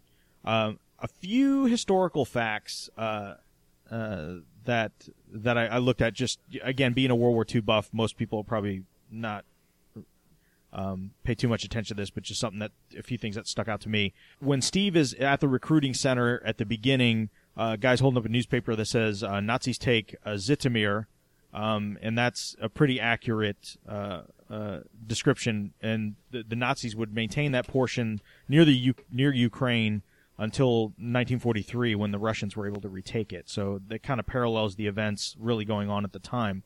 Um, the the one thing that doesn't really add up um, was how far north the U.S. and the Allies were in Italy in November of 43. Um, the Allies didn't even take Rome until June of 44, so they wouldn't quite be far enough north, um, you know, based on looking at the map and everything, that the Allies shown to be in November of, of 43. Uh, so they were considerably further south into Italy during that time. But again, this is this is the Marvel universe, not the not the real universe. Yeah, I think I can live with that one. Yeah, yeah. It just it, it's again just kind of being a history nerd. I just it's just something I I I kind of I kind of looked at. Um, the other thing is the 107th um, was a division from New York. Uh, had a, a bigger role to play in World War One, but it was actually broken up um, for World War Two and reformed as as separate different divisions uh, that were incorporated in World War Two. So there's n- not an official 107th uh, infantry division in in World War Two. Um, but but again, the fact that the 107th was from New York and it kind of played a part, being that that's where you know the unit Steve's father was in when he died in World War One, um, Right. etc. They mentioned uh, the taking of Bolzana in Italy, um, and that is definitely close to the Austrian border, so that kind of jives with uh, them. You know, even if they were a little further north than maybe historically they should have been, um, that area is definitely close enough to the Austrian border that it would jive with you know them uh, making an incursion or that the, the POWs being taken back there to work at this facility because it would have been fairly close. That's your history lesson. All right, is that everything we got for uh, Captain America: The First Avenger? I think so. All right, before we move on to the Avengers, I do have one question to ask you. Sure. Were you ever gonna stop me from calling Betty Ross Betsy Ross last week? Because I can't remember. How, I lost count how many times I said Betsy Ross when I went back and listened to that episode. I took it as just one of those things, earlier. one of those things. It's What's like that? I know what you mean. Yeah, I know, but I, I I was just like completely blank on the name. For some reason, it sounded right to me. And yeah, of course, it sounds right. It's a real person. Yeah. Whatever. All right, so the Avengers. Um, I was watching this one, and I and I honestly was having a little bit of a touch time, a tough time on this because it's like, is it a connection or is it just the movie? Because obviously everything comes together for Phase One in this one movie. Sure. A few things will kick off into uh, Agents of Shield or be called back. Um, it- but it's like every scene has something in there. So it's like, where's the line between just you know the good story and and a true, you know, connection to something else? So so I did our best, and we've got a few things here. Um, you mentioned Project Pegasus a couple times. Yes. Um, and the Shield base, we see it early on with the sign. It's a co- joint project between NASA and Shield. Um, you got a couple notes on that, I think, here, don't you? Yeah, so the, they have these huge banners up in down in the basement area where the the cosmic cube is, um, and I did a lot of pausing and writing and and trying to see if I could if I could figure it out.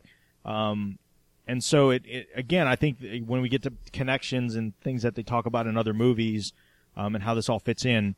Um, so that this this Project Pegasus, this venture between NASA and Shield, which I thought was interesting that they'd you know bring a real world or- organization like NASA into it. Um, but it's called the Joint Dark Energy Mission. So that's that's kind of the overall name for this project. Um, and it had a bunch of different initiatives, and so I kind of wrote wrote all these down because I thought they were kind of interesting. Um, the first one's the Advanced Dark Energy Telescope that they call ADEPT. Um, the Cosmic Infiltrate, the Cosmic Inflation slash Expansion Probe. The Dark Energy Space Telescope they call Destiny and the Supernova Acceleration Probe Lensing, which they call SNAP L. Uh, so Wow. yeah, so again, a lot of this stuff related to dark energy, to um, you know, exploring the cosmos and dealing with you know supernovas, um, all things that you know when we talk about the Tesseract. Um, Loki even mentions later in the Avengers, you know, how much dark energy did the All Father expend to bring you here? So, and Right. and then he mentions, you know, he needs a tesseract to get him back to Asgard. So, again, they mention dark energy in the same, you know, context that they're talking about the cube and the cube energy. Um, and given what it's able to do, you know, just basically disintegrate matter and things like that, um, it all kind of seems related. So, uh, again, this research all seemed to deal with um, you know the, the whole tesseract thing. So everything they're doing in this facility seems to revolve around the tesseract. Even phase two, you know, Fury mentions early on. Uh, they talk about the phase two prototypes, which, um, Right. You know, obviously foreshadow on to, to further along that. Yeah, so I've got a I had a theory on that. Yeah, Sure. With with this calling them phase two. Yeah. At the time, it's like you know, oh, it's phase two. It doesn't mean anything. But let's look. Let's look at this a little tighter. Eh, So the project is phase two. What the project is is they were basically uh, arming weapons with the power of the Tesseract, which is what Hydra was doing in World War II in Captain America. So was the fact that they did this and called it phase two, was that something for us? Was that a foreshadowing clue for the viewer that in phase two of the MCU, they would reveal that Hydra has infiltrated S.H.I.E.L.D.? I mean, was that deliberate uh, on their part. Um, I, I I honestly don't think it was a coincidence. Maybe not. It is all connected. Um, going back to the dark energy question, though, in the Agents of Shield episode with the cellist and the the escapee from the fridge, who uh, he can mani- manipulate darkness. Mm-hmm. Didn't he work in a Shield lab, and something happened and didn't? It may not have been this one, but wasn't it something related to or something along these kind of lines? I believe so. I, I mean, it, I don't think it was Project Pegasus. Um, No, but but I don't. like dark something. yeah, I I don't. I'm not. I'm not completely sure. Yeah, I'm. I'm I, I kind of want to check it out now. I, Um, I think um, next year when we do the Phase Two set of episodes, we'll have to include Season One of Shield since that's a, technically a part of Phase Two. Um, right. maybe we will do a better job of making that connection. So at, at one point we're looking at a, a terminal screen, uh, and we see that Barton and Romanoff are fighting side by side, um, and the the dossier the dossier card says Avengers Initiative documents. Um, so again, early on, uh, Hawkeye and the Black Widow were identified as part of the Avengers. Uh, w- one of the interesting things, uh, and I, I don't know why I didn't catch. I've you know I've seen this movie I don't know how many times, um, and I it- maybe I picked up on it, maybe I didn't. But this time again, I was digging a little deeper and looking a little closer. Uh, they make mention specifically that the Avengers Initiative was scrapped. Um, you know that that Tony was consulting at one point. Obviously, we saw that in the Incredible Hulk when he shows up. But at some point, that the notion of the Avengers was, you know, kind of taken off the table, or at least tabled. Um, and so obviously, it's it's kind of revved up in in a big way. I mean, one of the um, when the facility early on is is imploded uh, after the incident with the cube. Um, uh, F- Fury goes to Coulson and says, you know, talks about the protocols and says, you know, this is considered level seven. Um, and obviously, level seven is a huge clue when we get to Agents of S.H.I.E.L.D. because uh, Coulson famously tells Agent Grant Ward, welcome to level seven. Um, and so, uh, obviously, we, we come to know that level seven refers to the level of agent you are, um, with Fury being the only level 10 agent, uh, Coulson being a level 7. Um, I believe uh, Steve is considered a level 7. Um, where Yeah, I think we I think we identified Coulson as a level eight. Um, the packet that yeah, Right. the packet was a level seven that Steve gave him. So yeah, Right, right. Um, and then like Victoria Hand would be like, and and probably Maria Hill would be like level eight or level eight nine at, at that point, like under the director. Um, so again, that's kind of the first notion we get of this whole leveling, um, for your eyes only kind of thing that uh, that Fury ma- makes mention to Coulson at the at the beginning. right. Dark Force is what he was, I think, called or manipulating. So Right. quite the same thing. Right. Yeah. Not quite the same thing. Yeah. Um, we get our first mention of the cellist, who uh, will be played by the lovely Amy Acker in Agents of Shield, which she'll actually become a, a character in the show. Um, and she was kind of, it was almost kind of like you, you, you know, you have the note here, Ken, that it was like a throwaway line, um, and Yeah. something to kind of give us a little more attachment to, uh, to Coulson. Yeah, a little more to care about when what happens happens. Yeah. So I thought that was that was kind of cool, um, and it has a huge huge payoff later on Right, than, right. Than, than what we saw uh, in the show. Um, Right. Let me let me pause here real quick. Uh, before you had the cellist, did you talk about these two both these bullets with the the computer screen with Banner Romanoff Yes. and and and I- his banner? Okay, I didn't I'm talk about sorry, the banner thing, but I did talk about the Barton Romanoff thing. All right. Okay. All right. Let's continue. Uh, yeah. Before we get to to, to Coulson and Stark, um, when Romanoff goes after uh, Banner, um, Ruffalo definitely plays Banner off a lot differently than Norton did. I thought I agree. he he he seen had a different different type of confidence. He's still a little bit on edge, untrust, untrusting of of Shield in particular of, of uh, the government, but he's also not twitchy. It's like he he's he's in hiding, but he's not on the run. And I think there's a there's a difference between the two. Yes. Uh, you know, so so that, that definitely noticed that he and then but then when we get him on the carrier later on the Helicarrier layer, he's uncomfortable because he's like, I'm not supposed to be here. I'm supposed to be out in my little hole. Right. So um, he he it's definitely this movie's definitely good in getting him back in the world.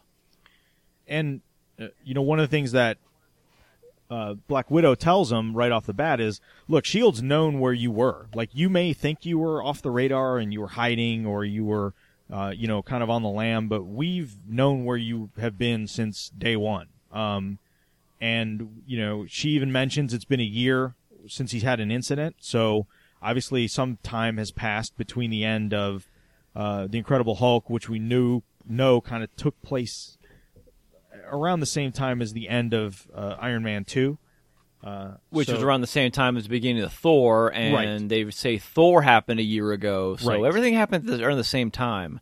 And I kind of misspoke in the last episode. I said they all happened the year they, they came out. No, that's not really true. Iron Man and Iron Man 2 were within six months of each other. And then, of course, um, Hulk, Thor, and Iron Man 2 all were basically within the same, I don't know, two week period. Sure. It, it it really seems they all happened pretty close together yeah, uh, and then a year passes and we get to the Avengers. Um, uh, but yeah, so but we ended the Incredible Hulk with him being gaining control, meaning he he was able to incite an incident. That's how it ended, if you recall. Right. He was like 30 days without an incident, and then boom, it dropped to zero when he very clearly caused it to happen. Um, so whether or not when she says he hasn't had an incident in over a year, that means he hasn't hulked out or he hasn't lost control. I and, took I, and I'm giving us a difference there. yeah d- yeah. I almost took it as like they that he hasn't hulked out because uh, she made it seem like they they've been keeping pretty close tabs on him, but just uh, decided not to to get involved. Um, Oh But- yeah, I, and I think that's how we were meant to see it. But I'm now I'm wondering, well, if he's able to able to control it, is he able to turn and keep control of the Hulk?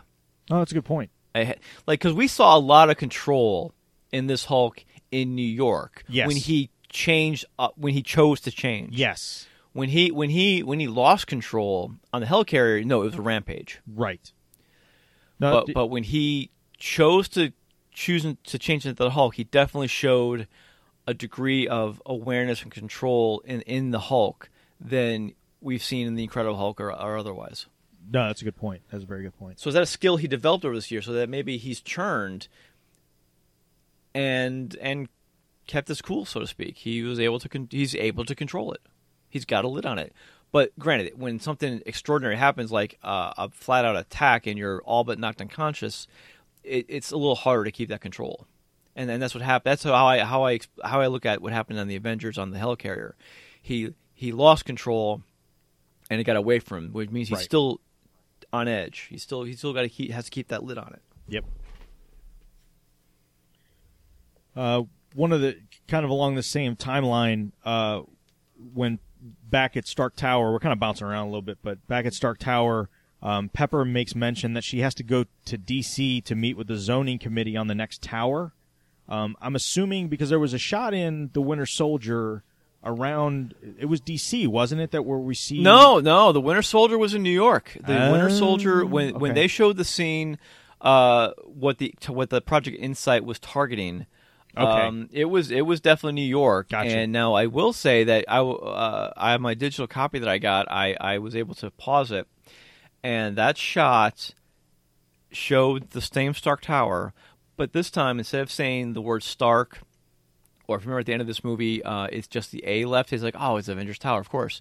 No, no, it's a proper Avengers logo on Ah. that on that tower at the end of the Winter Soldier. But no, it was definitely in New York. Gotcha. Okay, cool. Yeah, I've only I've only seen it. I've, I only saw it the one time at the theater. I haven't I haven't had a chance to catch it uh, uh, additionally yet, so I, I couldn't recall if that's what it was. But um, but again, just the fact that they plan on building more of these, um, which they they've Oh yeah, alluded yeah. is definitely a project they want to continue with this with this clean energy. Yeah.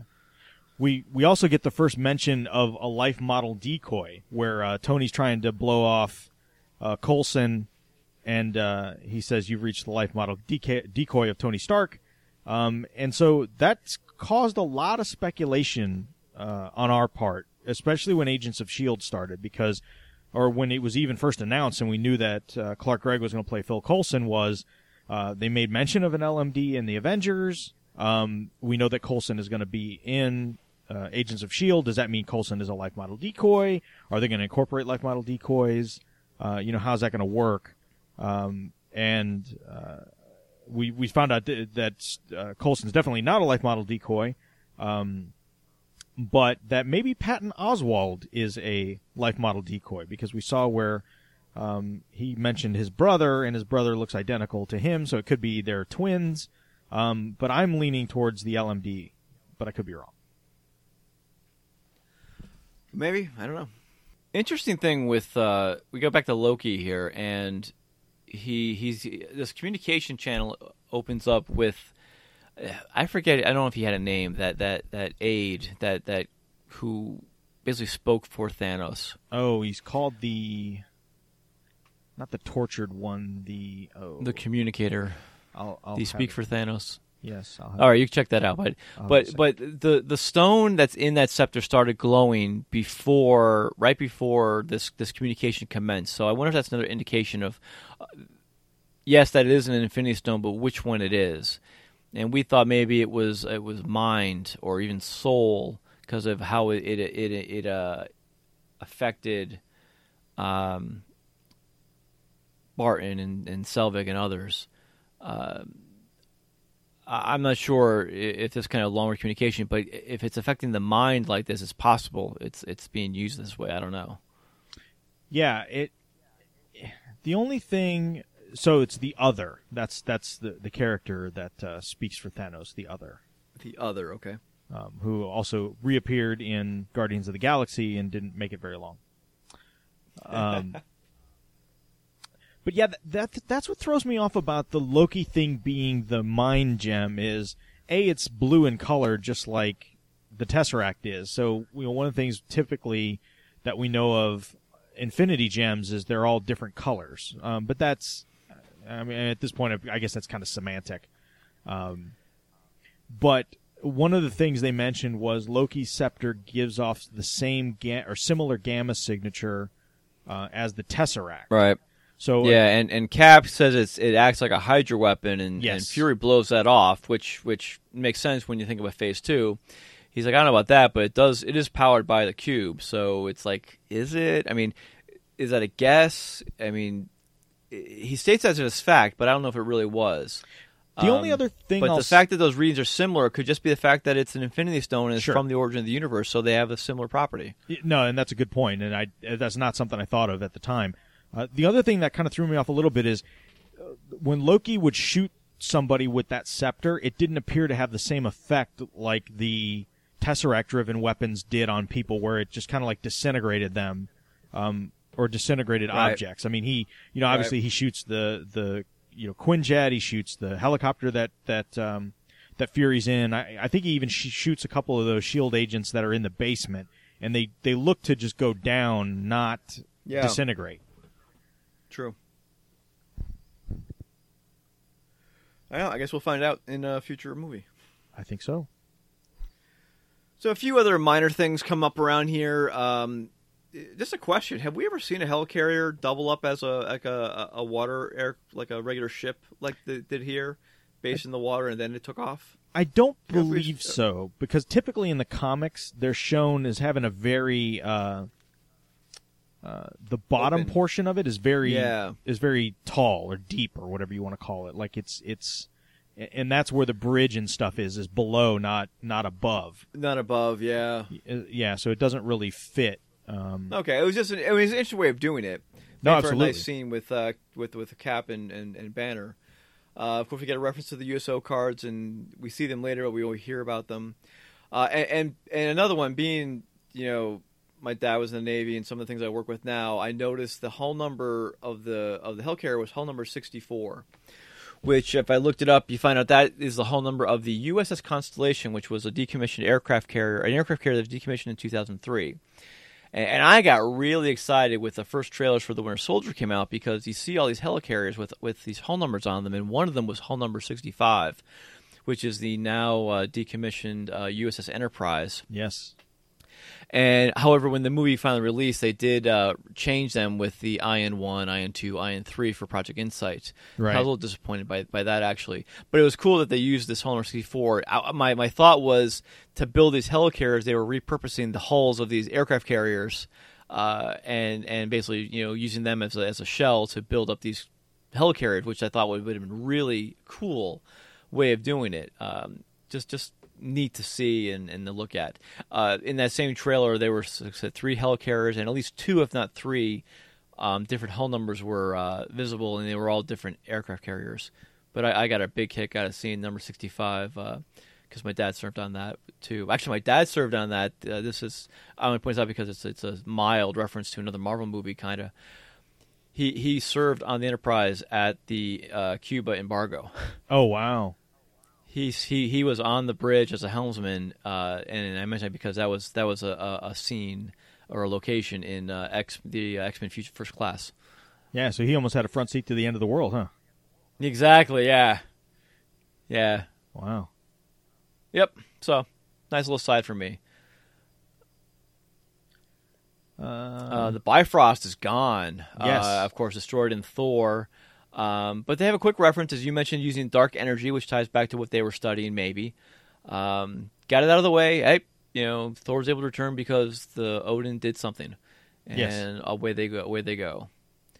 Uh, They make mention. Uh, Thor makes mention uh, when he talks when he's on the helicarrier and he kind of lets them know what Loki's plan is and says that you know he's got an army of Chitauri, uh, and he says they're aliens uh, not of any world that he knows of, uh, and so it kind of I, I guess it kind of ties into the fact that you know we we know Thor and his you know race are aliens and that they have the nine realms which translate to to pretty much nine worlds um, you know, and, and the world tree. But it sounds like that Thor and and the Asgard, like that's their radius, right? You know, like they know of the nine realms and these nine nine worlds or nine areas, uh, you know, according to their myths and legends. Um, and it seems like anything outside of that, which we know not only from this movie but now from Guardians of the Galaxy, that there are other worlds and other areas out there that that don't translate to the nine realms of Asgard. That that's pretty much their, you know, anything outside of that is beyond their area of expertise. Right, and, and there's been a question uh, in different medium uh, of this: what the nine realms really are. I- Are they individual planets of the same galaxy, or is each one its own galaxy? Meaning, Midgard is not only Earth, but or not even our solar system, but all of our galaxy, which would include the Guardians of the Galaxy's uh, worlds. Meaning, Asgard and its world are in another galaxy or are they all individual planets or even individual solar systems in the same single galaxy? Uh, that's not clear in the movies and how they're approaching it.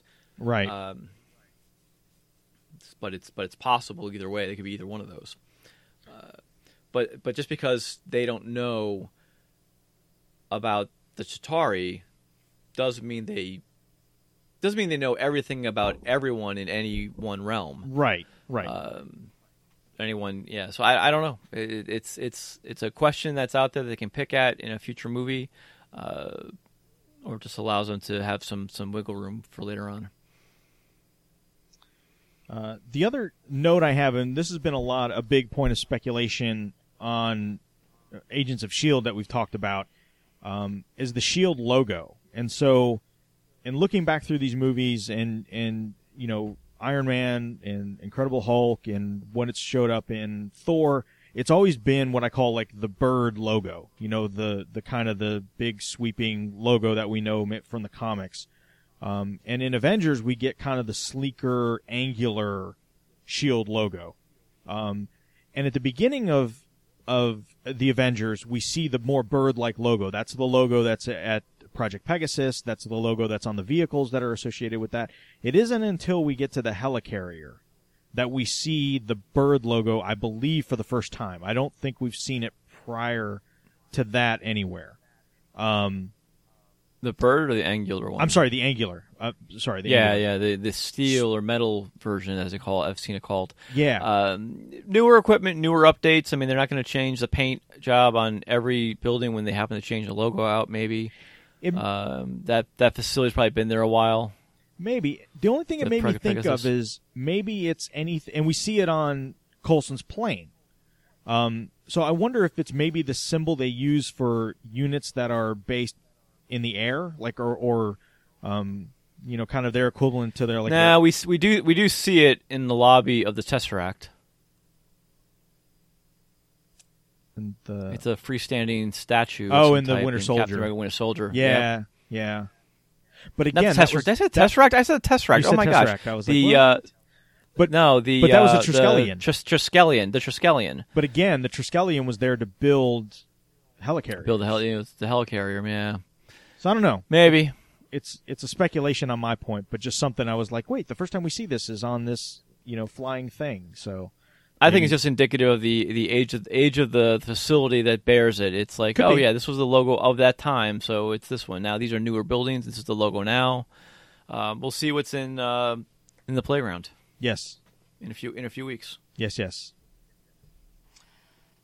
Um, let's see what what do we have next. Um, Stark made a quick line about that's the guy my dad never shut, shut up about. Meaning, Yeah. of course, Cap really affected Howard, and he talked about him a lot. Yeah. Um, yeah, Cap Cap breaks into the story. We have two things to talk about here. Um, yes, There's a great note we got from Facebook. Um, Victor, Victor, I yes. think his name is. Yeah, he uh, he asked us. He had a question. He's like, in the Avengers, Stark hacked into Shield and said he would know all of their secrets. How did he not discover Hydra? Um, because the writers haven't thought of that yet. yeah. I mean, that's the that's the No, the that's the that's the easy answer. obvious answer. Sure. But uh, but uh, I'm I'm going to assume my assumption is he was targeting the search on the Tesseract and No. trying to find out what was going on. Right. Not only that, but obviously Fury didn't know that Hydra had infiltrated. So if that information was available somewhere on a system that Fury had access to, then Fury would know.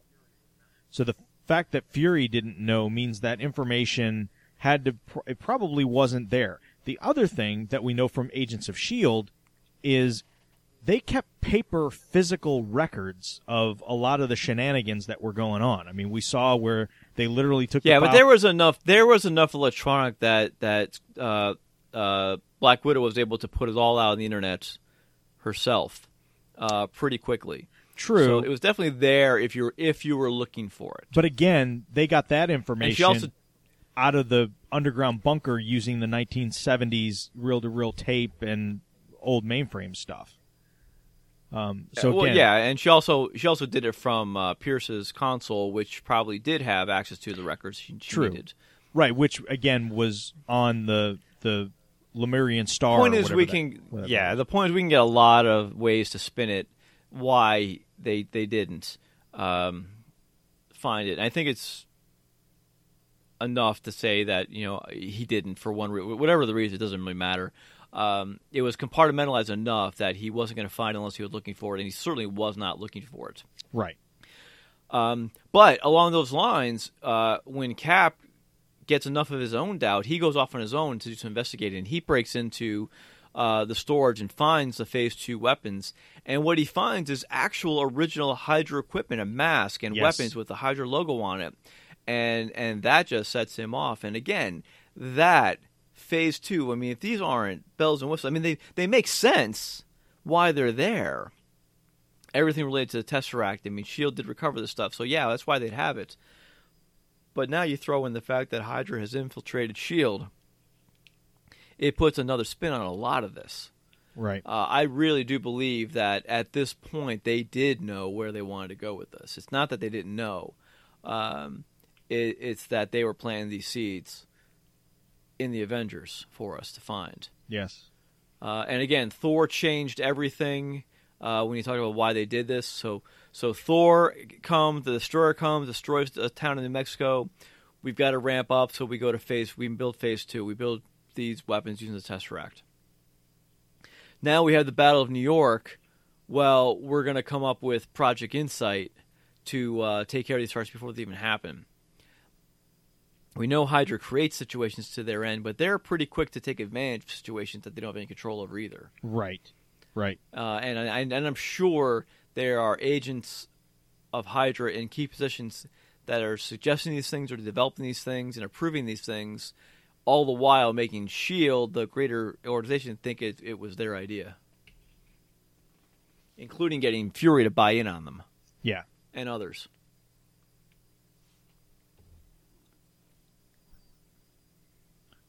Coulson's death. I mean, that's Coulson's death, yeah. not only the spark that really was able to pull the team together um, and give them a common purpose.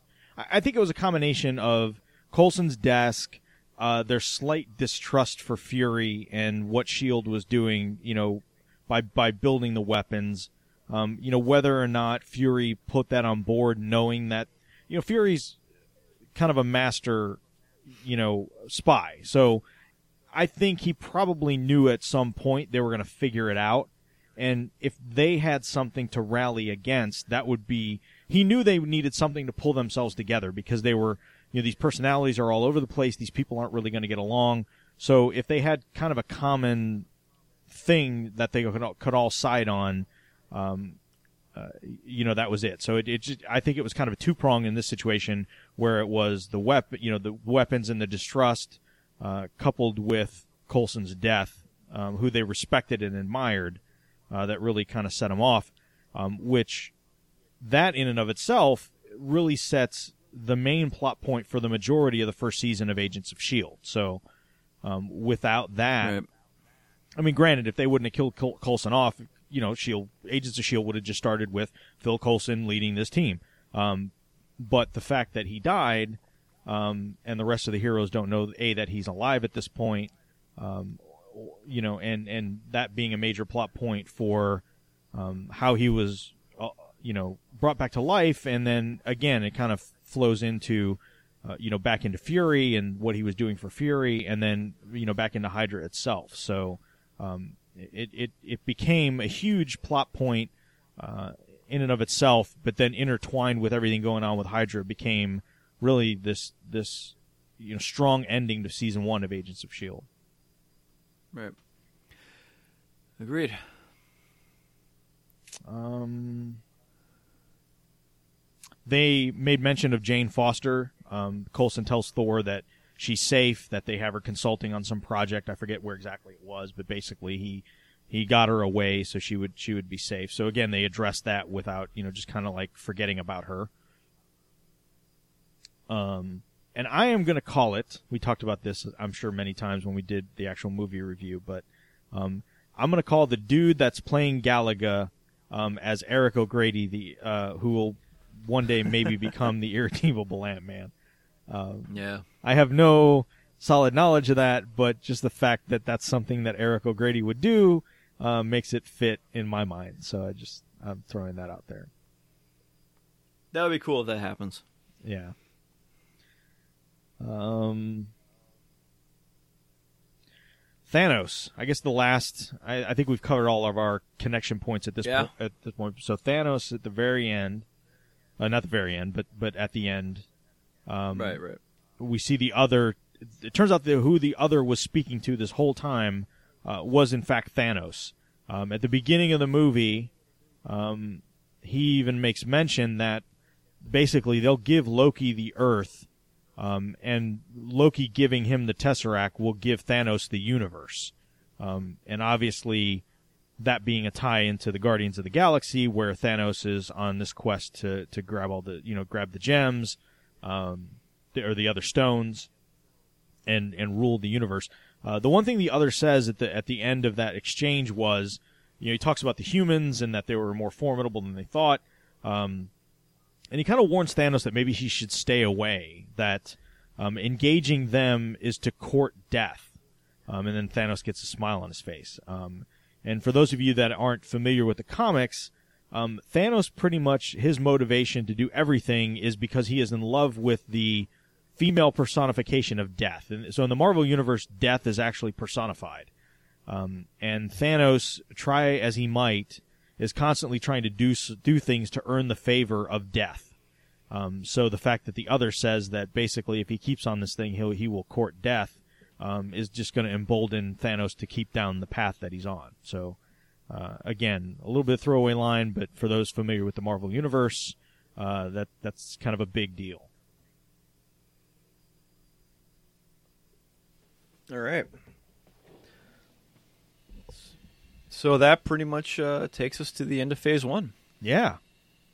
A lot of connections. And another another long episode. yeah. Yeah, there's a there's a lot there. I mean, we're basically picking apart three movies at a time, so of course they're going to be long. But uh, I had a lot of fun these last couple weeks. Yeah, and I think I think at this And- point we're the next thing we do will probably be next week if we could sneak it in. Definitely before uh, season two starts will will be the Captain America: The Winter Soldier commentary, uh, which will be a lot of fun.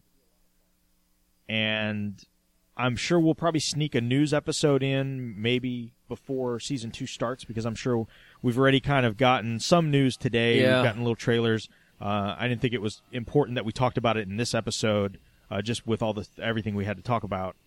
No. Yeah, I definitely. Uh, yeah, the cap commentary. I don't know if we're gonna have a chance to get uh, like a preview episode just on season two to you know again ra- kind of sum up what we know or what we think we know. Um, I unfortunately I already know I'm not going to be on the episode first episode one of season two. I won't be around, but I will certainly be watching it and be listening, and uh, hopefully you guys will have it. Uh, posted before I'm on my way back from vacation, so I can listen to it on the plane or something. We should. We should. But yeah, it's it's going to be a good time. Uh, I am s- really looking forward to season two and and what's to come. I mean, it's we're gonna go. It sounds like Shield, Carter, Shield, and Daredevil in quick succession to each other. And, so I uh, can't. Little. We have, a, we have a we have a lot of content coming out Yes. to cover over the next year. Yeah. Between everything that's coming up for us, it's amazing. yeah, we'll We're, get we're going to be busy. three TV shows and two movies in the next year. And maybe maybe maybe four TV shows. I, mean, Maybe I don't know. four. We don't know when Jessica Jones is, is going to come out or not. If it's going to come out in fifteen or not. Yes. Um, but it's going to be it's going to be impressive. Uh, good stuff. Good stuff. Um, Definitely. so yeah, these are fun. Um, our intention is to do another one of these shows for phase two. I'm thinking in the let's keep the pattern. Uh, maybe we should wait until I- Guardians of the. Ah, no, we'll already No. have three. Cap will give us three. We'll. Uh, so we'll have Iron Man three, Thor two, and Cap Cap two. Will give us three episode, three three movies to cover in at once. Yeah. So maybe when there's maybe Um, the next hiatus or I figure it's either going to be the next hiatus or it'll or it'll be this time next year. You know, where we'll just do phase 2. We'll do we'll do yeah we'll do phase two after after maybe Avengers comes out on on Blu-ray. We can do 'em that way. yeah. Um, well, we'll we'll figure it out, but there's still a lot to cover. Um, part of me really wants to do what's available in Phase Two, only because of it's what it's going to cover in Agents of Shield. But we will certainly discuss those as they appear in Agents of Shield. Yes. Uh, I mean, some of it's already been in there, obviously with Iron Man three and Thor two, but uh, we are sure to see more Cap, and um, we don't know for sure, but I think we're definitely going to see some Guardians references in se- in, in, in season two. Interesting.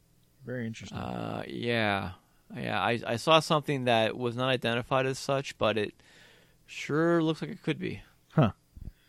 Oh, I have one one more thing I, I forgot that I had on my notes. Uh, one more quick connection. At the very beginning of the Avengers, the thing the cube was in looked very much like a the the uh, uh, the arc reactor that Tony had, like the Phase One arc reactor that Tony had in his chest. It was round, had a lot of the copper loop wiring uh, built into it and stuff like that. So if you go back and look at that, when you look at it like front on, it, it almost kind of looks like a large version of what Tony Cool. had in his chest Very cool.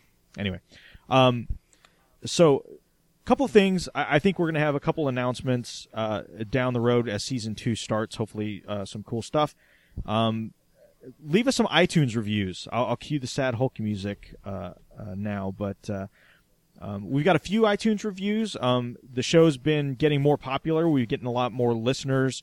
Um, we've kind of been uh, partnering up and talking about um, uh, AOSfans.com, the Agents of S.H.I.E.L.D. fan site, as well as ShieldTV.net. uh, two great sites to get a, a bunch of Shield news. Uh, so uh, you know numbers continue to go up. It, it would be great if if those of you listening can go out and do uh, go to iTunes and leave us a, a podcast review. Uh, if if you don't get your podcast through iTunes, you can still um, go to iTunes and look for "It's All Connected" or HHWLOD, and you'll find the show up.